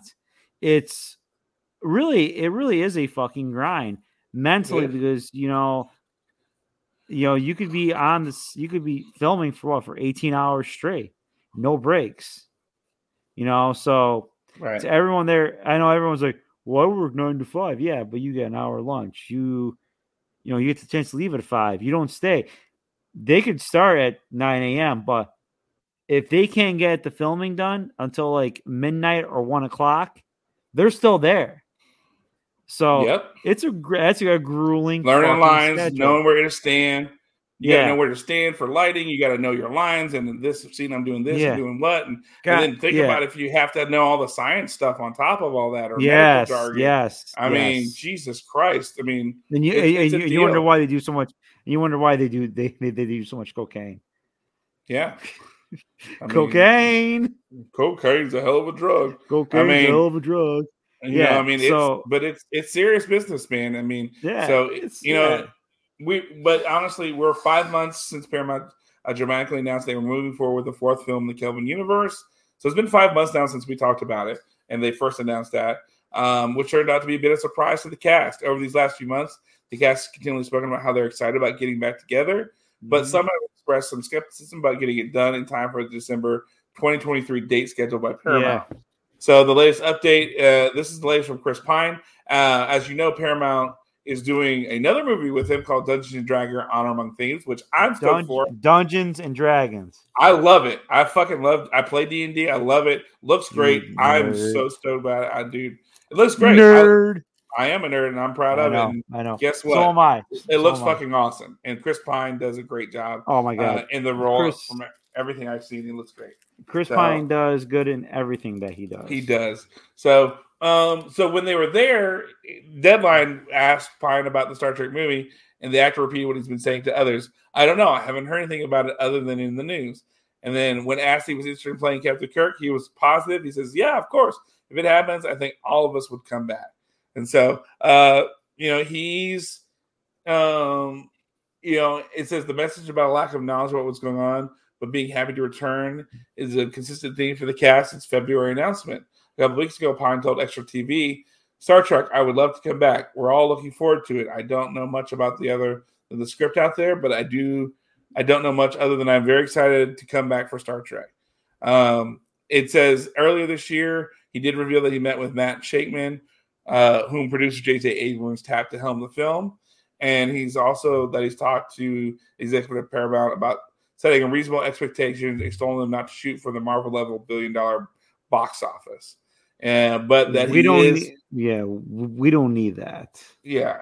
Um, so it says uh, four years ago when Paramount was in worse financial shape, um, he reportedly was going to. Um, a few days ago, Variety reported that the salaries, a number of the top stars being paid the current film project, Pine was reported to sign for 13 million, um, and it fizzled out after salary and renegotiations broke down with Pine. the project also just said to have Chris Hemsworth play George T. Kirk. Yeah, But- He also balked during the negotiations. May, which may be one of the best, is Variety reports Hemsworth is set to get 20 million for his next project, which is Extraction 2 from, uh, which is a, Netflix film. So, um, damn. yeah, I mean, but the thing is, you know, you had these people locked up, you know, before before they you, they came bigger stars. yeah, So, you know, it's probably should have done the movie then. Probably, but you know, at the same time, too, you know, the fact that the cast wants to come back and do it says a lot. It just, you know, we're five months from when they announced in February. And you and I have talked about this for a yes. while. We've been saying, look, all right, cool. We want to see this. We Let's do it. This. Let's, Let's do it. But stop fucking around because, yeah, you know, I mean, they took how long to make the, the like the Ghostbusters Afterlife and Harold Ramis passed away, so they couldn't even. It's like, guys, let's let's make this fucking movie. Let's go and let's just keep it going. Right. You know, and that's that's that's the really big thing. Um, you know, about it is that we want to make sure that we're getting the right track for what we're getting. You know, exactly. Um, and one oh, we got one more story just refreshed here uh, as of oh, today. Man. Last one for sure. Alex Kurtzman reconfirms two new Star Trek series are in development. Okay, all right, uh, all right. Good. So, uh, of course, this is at uh, Comic Con. Um, you know, this is the Star Trek Universe panel at Star Trek uh, San Diego Comic Con, uh, and he t- uh, a deaf fan through an interpreter mentioned how inspiring it was to have Bruce Horak Hemmer represent the blind community on Strange New Worlds proposing um, Kurtzman do the next thing and bring in a cast member who is deaf. Kurtzman responded, "It's that would be that that would be interesting to see." Yeah.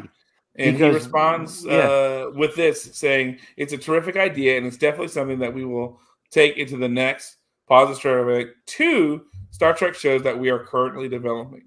So uh, that uh, he he promises that that hint of coming in response to a fan who mentioned how impressed she was with the robust female characters, um, and uh, that and asked if there could be a spinoff with a female captain, possibly led by Jeri Ryan or Keith Smith-Adden. Kurtzman responded, first of all, uh, I I'll say anything's possible, and I'll say without revealing too much, you can certainly expect to see more Star Trek shows with female leads. So I'm um, hey, I'm okay with it. As yeah. long as long as it's written as long as it's written well and there's no like man hating in it, I'm okay with. Right. And, and, I mean, like, yeah, yeah, it'll I mean, be good. Yeah, it'll be, it'll good. be good. Yeah.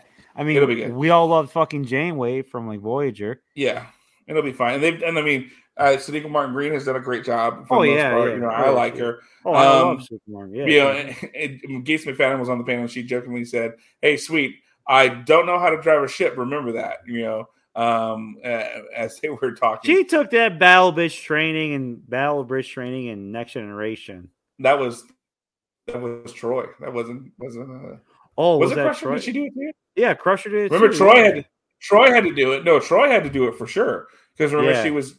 You know, they were like they needed her to be able to. Yeah. Like, well, I mean, listen, listen, yeah. Well, listen, just like just like all female drivers, when Troi took when Troi took the, the con from like when the, when the one guy got loan him, she took it over. Yeah, she drove the ship into a, into into into just oblivion. So yeah, there you go. Yeah. So um, so what they could be there's you know um uh, the last uh, new Star Trek series to be announced by CBS was Strange New Worlds in the spring of 2020. But even before they already announced development of a Discovery spinoff starring Michelle Yeoh there we go. On Section 31. There's also been confirmation. That's the one. That's the one I want to see. Yeah. Yeah, I want. I want. I, I, need more Michelle Yeoh in, in in my life. Yeah, yeah, we need that. Um, but it says there's also talks, uh, a confirmation that a Starfleet Academy show is in the works. Okay, and like there's too. maybe more spin-offs with female leads, like Jeri Ryan has made it clear she would come, uh, welcome a chance for a Picard spin-off with Seven and Raffi. And and of course we we've talked about before. Uh, Kate Mulgrew has been dropping some hints about a return to live action. So um, we see a lot of those things um, that we're we're we're hearing about. Um, but then when asked how much Trek does Paramount Plus want, maintaining the current level of Trek, content with five series, delivering a total of around 50 episodes a year may not be given. Wall Street pressure is forcing a revaluation on some of the big spending uh, seen in recent years by major studios uh, who fought to establish a presence within their own streaming services. Paramount has already acknowledged some shift in strategy, changing their earlier promise of a new movie every week on Paramount Plus to every other week.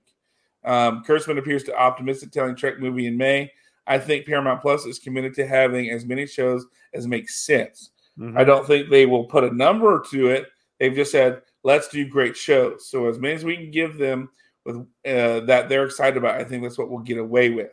Yeah. So, um, based on the new comments from Star Trek from, from Comic Con, feels like Kerwin is still moving forward with creating more Star Trek for Paramount Plus. So, keeping that idea of five shows in production because Picard drops off. We know Prodigy, as you, we've we've just found out, they had Prodigy's 40 got a shelf life. Yeah. They've got four seasons. Uh, we remember, I think Kurtzman talked about eight to ten seasons for Discovery. Discovery. Uh, Strange New Worlds. You know, if we're going to keep the timeline of every year for that ship, you know, and and that- would mean seven years for Strange Seven New years. Worlds. Yeah.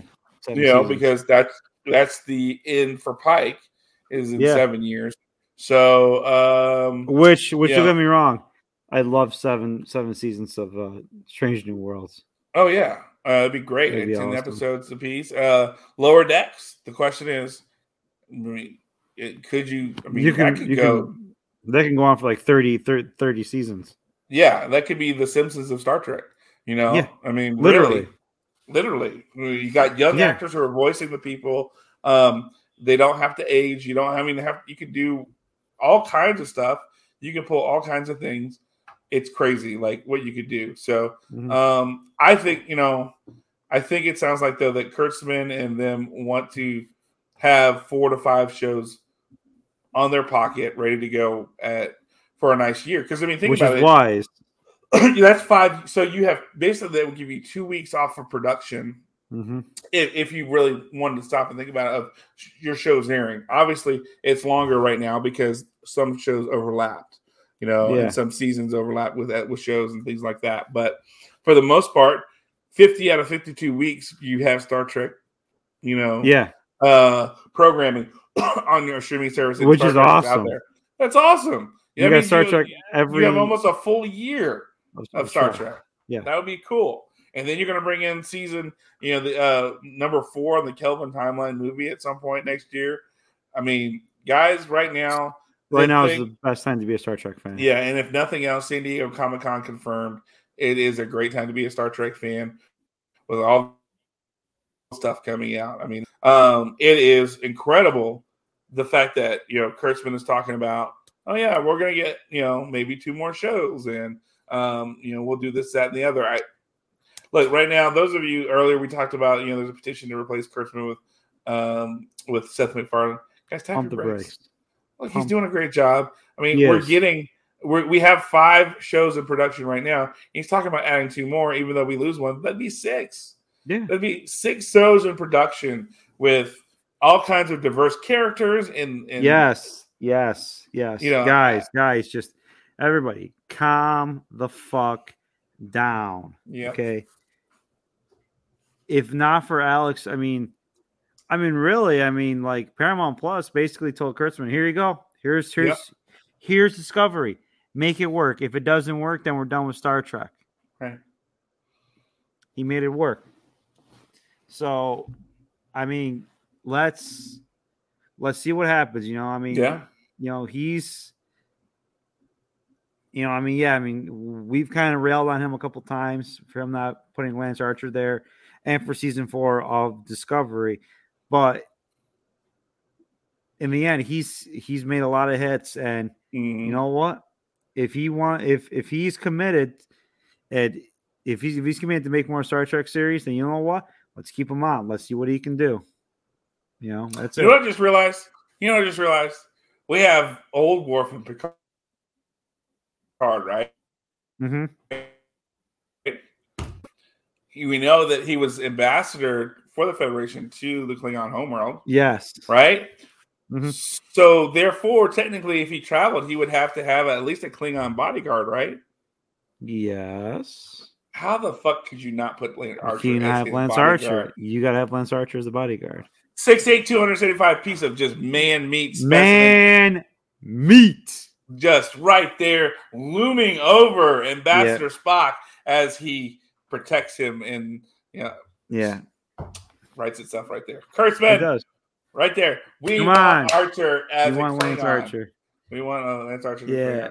That I mean, could you imagine if we actually got that, that happen? My God, dude, dude, I think that would be Lance, Lance, Lance will come on the show every single week. Oh, I would we'd be like, dude, you got you got to talk to us. What's up? Mhm. Tell us what's going on. Uh, how cool is it to be a Klingon on Star how Trek? How cool is it to be a Klingon to be a Star Trek? Yeah, You know, it's like how was how was the experience? Yeah, You know, you know, it's- it, it's it's great. Well, uh, let's see, we're at hour fifty three. good lord, we give him a lot today, Johnny. There's a lot today. There's a lot of news. There's a lot of stuff. It's a lot of news. Comic-Con. We also we also gave him 30 minutes of card talk as well. we did. We did have 30 minutes of card talk. So, awesome. uh, but we're not done yet, ladies and gentlemen. We have not forgotten. no, It is time for our favorite segment. yes, it is. newest, favorite segment that came Newest out. favorite segment that came out. so right now we're gonna play our music right here.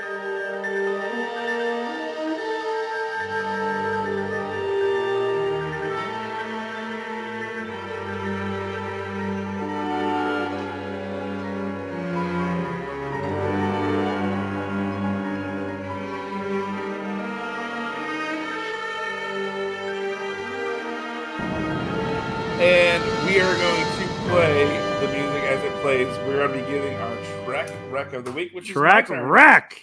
It is my turn this week. All right, Um, John. What do you recommend, John? So I'm going to be honest with you guys right now. It's, it's, it's, there's, I John, stuff coming out from San Diego Comic Con this week. Hold on for a second, John. You were kind of breaking up a little bit there, buddy. Was I? Okay. Yeah, Am I good now? yeah. You're good now, brother. Okay. All right. So uh, I drank from a fire hose of now of just information this week, um, especially the last four days. yeah, you uh, did. with Comic Con. So if if I am actually gonna uh, recommend this website where I got most of my news from, where I get most of my news from, they have been really good. They're pretty down the middle. They don't you know do anything. They just report what it is. It's trekmovie.com. oh yeah, check um, yeah. They they do they have a lot of really great stuff um, that they talk about. They cover.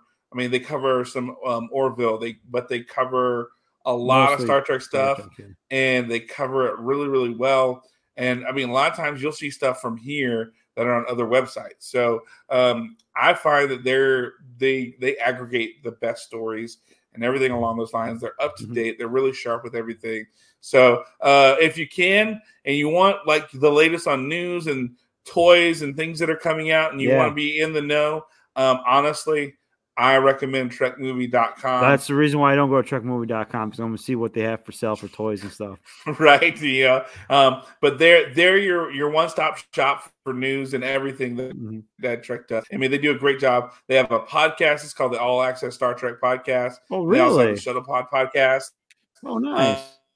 um they have archive you can look into books comics and conventions uh cbs Hmm. star trek universe discovery lower decks picard where you're looking at those kind of stuff you can look at things about star trek the movie the stories the orville trek remastered um, TOS and TNG remastered. You can look at stuff about that, and then you can look about the the stuff. And there's even a chat function where you can talk to different people. wow. So, um, you know, it's Mm.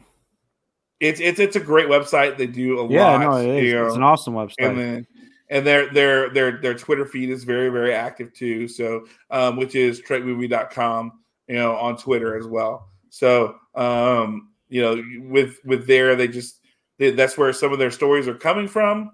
You know, so it's at Trek Movie, which is uh, on Twitter. Um, and so if you want to get a heads up on what's happening, then they do uh, fun things like uh, they say happy birthday to Chris Sarandon, who guest starred on DS9's Rivals. but he was also Humperdinck on uh, Princess Bride. You know, uh, you know, so it there's there's a lot of things they they do. Um, oh, uh, they show right here um, the Star Trek Decks cast. Remember how the Wrath of Pecan ice cream truck? They're all there. Yes. They're there at the Wrath of Pecan ice cream truck, and they served up ice cream sandwiches to people. Uh, Oh, wow. there. Yeah, so that was on their the Trek uh, at Trek movie feed. So uh, they they're a great website. A lot of a lot of good stuff. So if you want to be in the know for Star Trek, go to trekmovie.com. They they're they're great. They they they save my beacon a ton when it comes to news, so I don't have to Get in the know. Get in the know. Go to Yeah. trekmovie.com. because I mean I, you could get lost. Like you know, there's Bleeding Cool, and there's all these places. It's almost like they aggregate everything and pull Mhm. it together. So it's easier for me to keep track of the news Yeah. stories, and I'm not going back. Shit, I saw that news story. Where did I find it? Where was it? Exactly. You know, yeah. half the time I send it to you for that reason. Yeah, you do. It's Yeah, like, you do. Yeah. It's like it's almost like so I can know. Oh shit, I could pull that up so we can remember and talk Yeah. about it. It's, Yeah. it's not that I really want you to know about it. It's just more like it's it's kind of I use it as my saving this news story from this thing I know. the time. I know. You know, I, I Uh, click it's on funny, read but, I'm like, you know I'm like, that's holy that's, shit. that's what you would do. yeah, I, I would, I would, I would. Yeah, so, but totally ladies and gentlemen, we're Yeah. done. But that's our show for today. if you want to, if you want to be a part of the show, you need to email us. Email us at, you know, you need to email us at the Academy HMG at yahoo.com. You can message us on Twitter at the Academy HMG or on Facebook, type in the at symbol and hit Academy Mhm. HMG. All those places you'll get us, you'll get your information into us, you'll tell us what's going on, and we want to hear from you. We want to hear topics. Um, we want to hear all kinds of things. Uh, UTT Rob, again, we want to shout out to you because you you you brought up some stuff the last time that was really really good. We look forward to that. Hopefully, you guys will you know bring us more information, more things that we've got, Mhm. um, you know, and then you know maybe help us join uh, to uh, make Lance Archer. As a matter of fact, I'm going to Twitter right now on the Academy Twitter page, and we're going to say gonna tweet make- at Alex Kurtzman. yeah, at Alex. Let's see, Kurtzman. Uh, I wonder. I, I just wonder how many hate tweets he gets a day. I don't even know which one is him, his like official Twitter.